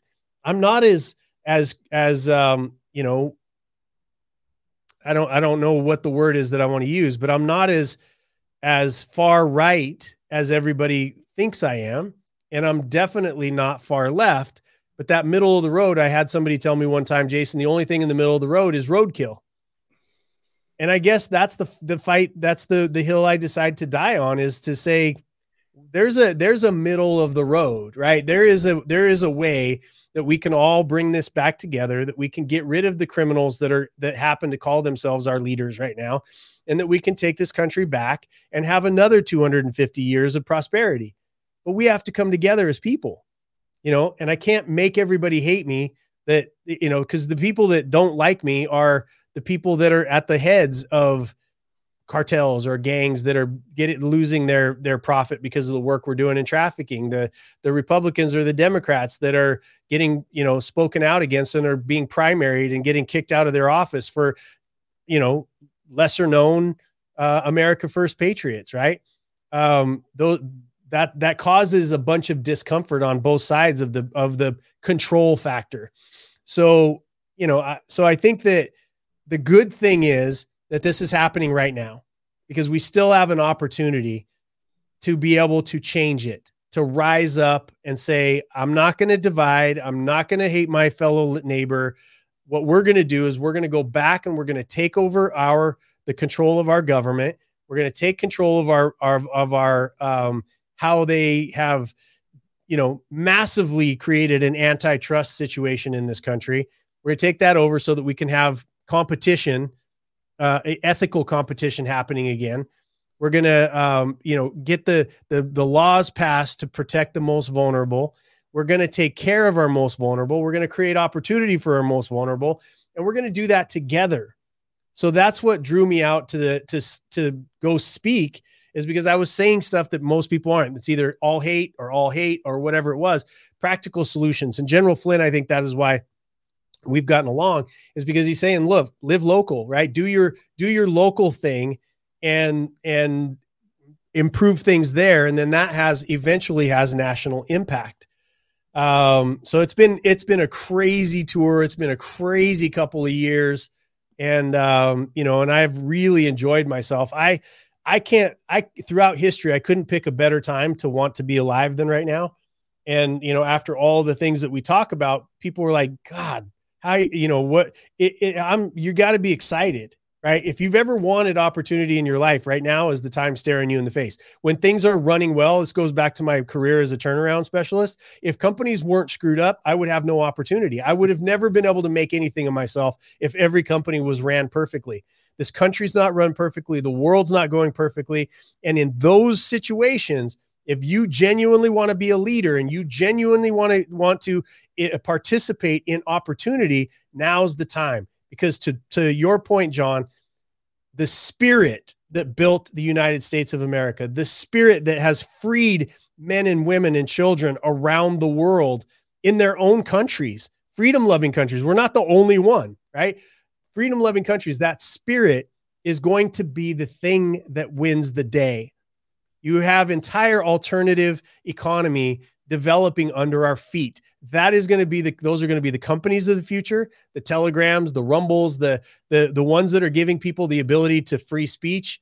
You know, those those companies, there will be a backlash on the on the antitrust of Google, the antitrust of Apple, Amazon, all these companies that are doing as well as they're doing because they're crushing competition through an unholy alliance with criminal politicians right? And the media is their lapdogs and their and their speaking points.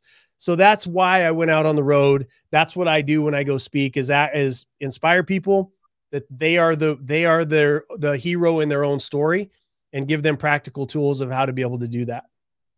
You know, I mean, I, I, that's great because you reminded me, uh, Jason. I was at a rally a couple of years ago, political rally, conservative rally, and there was a young uh, uh, Antifa kid who was there uh, counter protesting, and he was arguing with the people, and it was kind of like a nasty, heated argument. And I kind of intervened and I started talking to the kid, and I just said to him, I said, you know, uh, uh let me just uh, say, you know, uh, one, you're courageous for being out here for uh, for one. I said, and two, I said, I just want to say to you, you know, I was like you when I was 18 years old. I said, matter of fact, you were probably a lot more conservative than me. I said, I was hanging out with the Black Panthers and the Black Muslims and trying to overthrow the US government. And I got an FBI record. And I said, but you know, you have your ideas and you you think they're right. And I thought all my ideas were right. I said, but you know, you need to just think some more. You need to read more and not just the opinion that you believe right now. And I said, you know, I respect that you that you're that you're willing to take action, but you got to do some more thinking.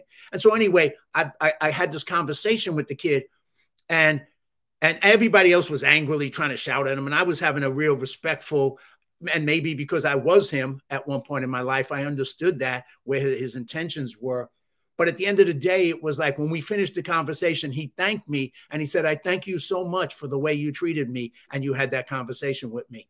And I think that's somewhat like you laid out in that whole thing.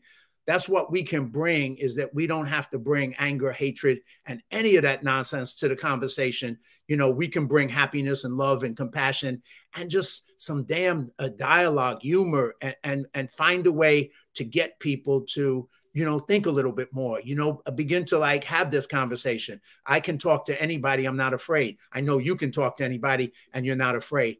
That's what people need to learn is to be able to have those conversations and not be afraid. It's like what's 100%. the big deal you know yeah. grow and you know grow and so you shared a, a ton of stuff um you know and and we could go on like i said uh, uh, christopher uh, said you know we could do a 10 hour uh, show so um and I'm sure we could. You know, over tequila would be a lot more fun. Oh, it would be it would be out of control. we ought to do like we ought to do like a, a monthly like you know John and Jason do tequila like you know. You know, I'm liking that. I steak and tequila. We'll have steak and tequila. There you go. Um, but but I, I, would like I would like to do that. We should have one of those nights. That would be fun, man. Yeah, do a live show. It would like probably that. need to be deleted immediately, but but you know whatever. Well, we can record it and then we can decide whether that, yes that, whether we want to air it or not. Yeah, or, or we can like give it to somebody so they. That's the issue, though. Black, I, they can I, blackmail us with it.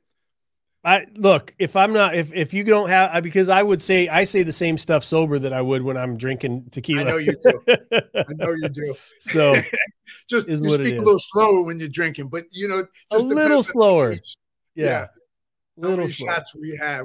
I, I remember that night in Salt Lake. That was one hell of a fun night. Um, oh, blast! But we we definitely did it. Well, thank you so much, uh, uh, Jason. I don't know if you want to finish on any note, if you want to say anything else, but I but I think we covered a ton, a ton of material uh, for people and giving people a lot to think about and uh, a lot to um, reflect on. Well, a couple of things. You know, I I believe that you know to your point of yelling at that boy or or you know giving him some you know wisdom uh, from your from your experience it's you know that's that statement i don't know who said it to me first but it stuck is a, a person convinced against their will is of the same opinion still. Mm. and and that's what you know i i love having democrats on my show. I love having republicans on my show. I love having people that can you know explain their their position so that i can become more educated on what i say and the and ultimately what actions i take right? Because that I know is going to be my legacy is when you string together all of my behaviors, the results that those behaviors uh, create is called my legacy. That's going to be the results of my life. And I want that, the standard of that, I want it to be high and I want it to be something that that gives my family pride to to carry on that legacy and to continue in that fashion.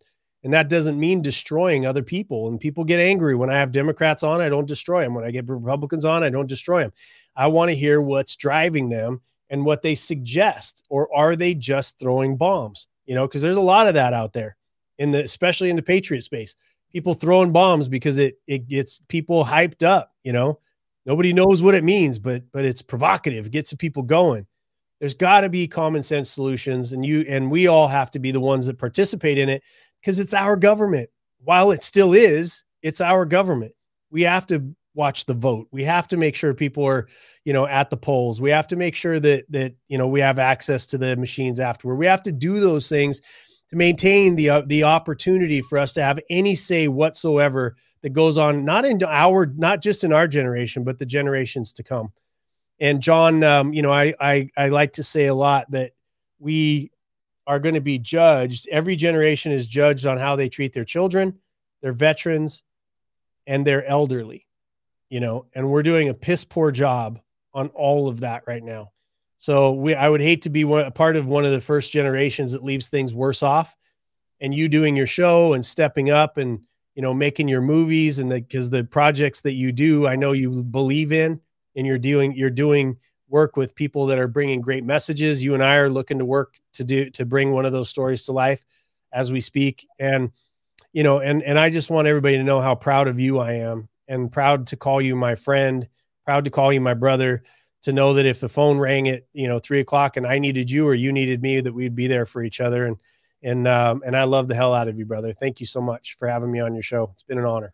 Hey, it's uh, it's the same back at you, man. You know, I, I love you, brother, and um, every time we've been together in person, it's been a great experience. And like you said, you know, we just uh, and we're going to have a lot more going forward. And anything I can do to support what you're doing, and because what it is, you know, it's about action. It's about getting in there and doing the best we can, and you know, um, and enjoying life. Because at the end of the day, We'll, we'll, make the contributions we can make, but we'll, we'll we'll at least show people by our example, not just our talk. And you're you're somebody, you are a happy warrior. You're somebody who's it's just a, a pleasure to always hang with. And you got a lot of wisdom and a lot of message. And, you know, I, uh, like yourself, I mean, I, I just like people who come from the bottom and make it and, and, make it because it's just proof that it doesn't matter where you start out. It's up to you you end up and what contribution you make to the world. And at the end of the day, it's about service. And you're one of the biggest service warriors I know, man. So I, I truly appreciate you and love you, brother. And thank you so much for taking the time today. Love you too, brother. Thank you. All right. Have a great one.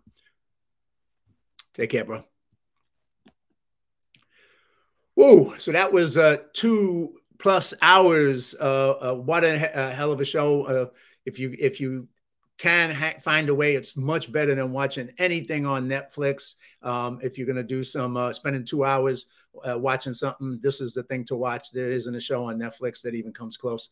So the information is great. Uh, this is an incredible, uh, courageous warrior who's done so much in his life, overcome so much in his life, and Jason Sisneros. So I hope you get a chance to uh, take the time, watch the show. I want to thank everybody. We didn't get a chance to really uh, weigh in on people, but a lot of people jumped in, and uh, you know, I tried to uh, put their comments up on screen, but I didn't have a chance to actually uh, thank them and welcome them. So for the audience and everybody who's watched it live and everybody who will watch it in uh, the future, thank you so much for checking this out. Hope that it inspires you. Hope that it impacts your life. Hope that it gets you to both uh, take action, get involved, get involved in service, and, and get involved in changing things for the better in whatever way you decide that you need to do that. So live courageously, uh, faith over fear. And next week, I have another a great guest, Ron Weinrich, who is an American Israeli, who is a uh, talented singer. And he was also a warrior who uh, served in the Israeli army, a tank commander, got blown up and ended up uh, in a wheelchair. And once again, is a courageous warrior that overcame. Just love him as well. So keep joining me every Sunday at 12 p.m. for Live Courageously and uh, take that into account in your life. Live courageously. Thank you, everybody, and God bless.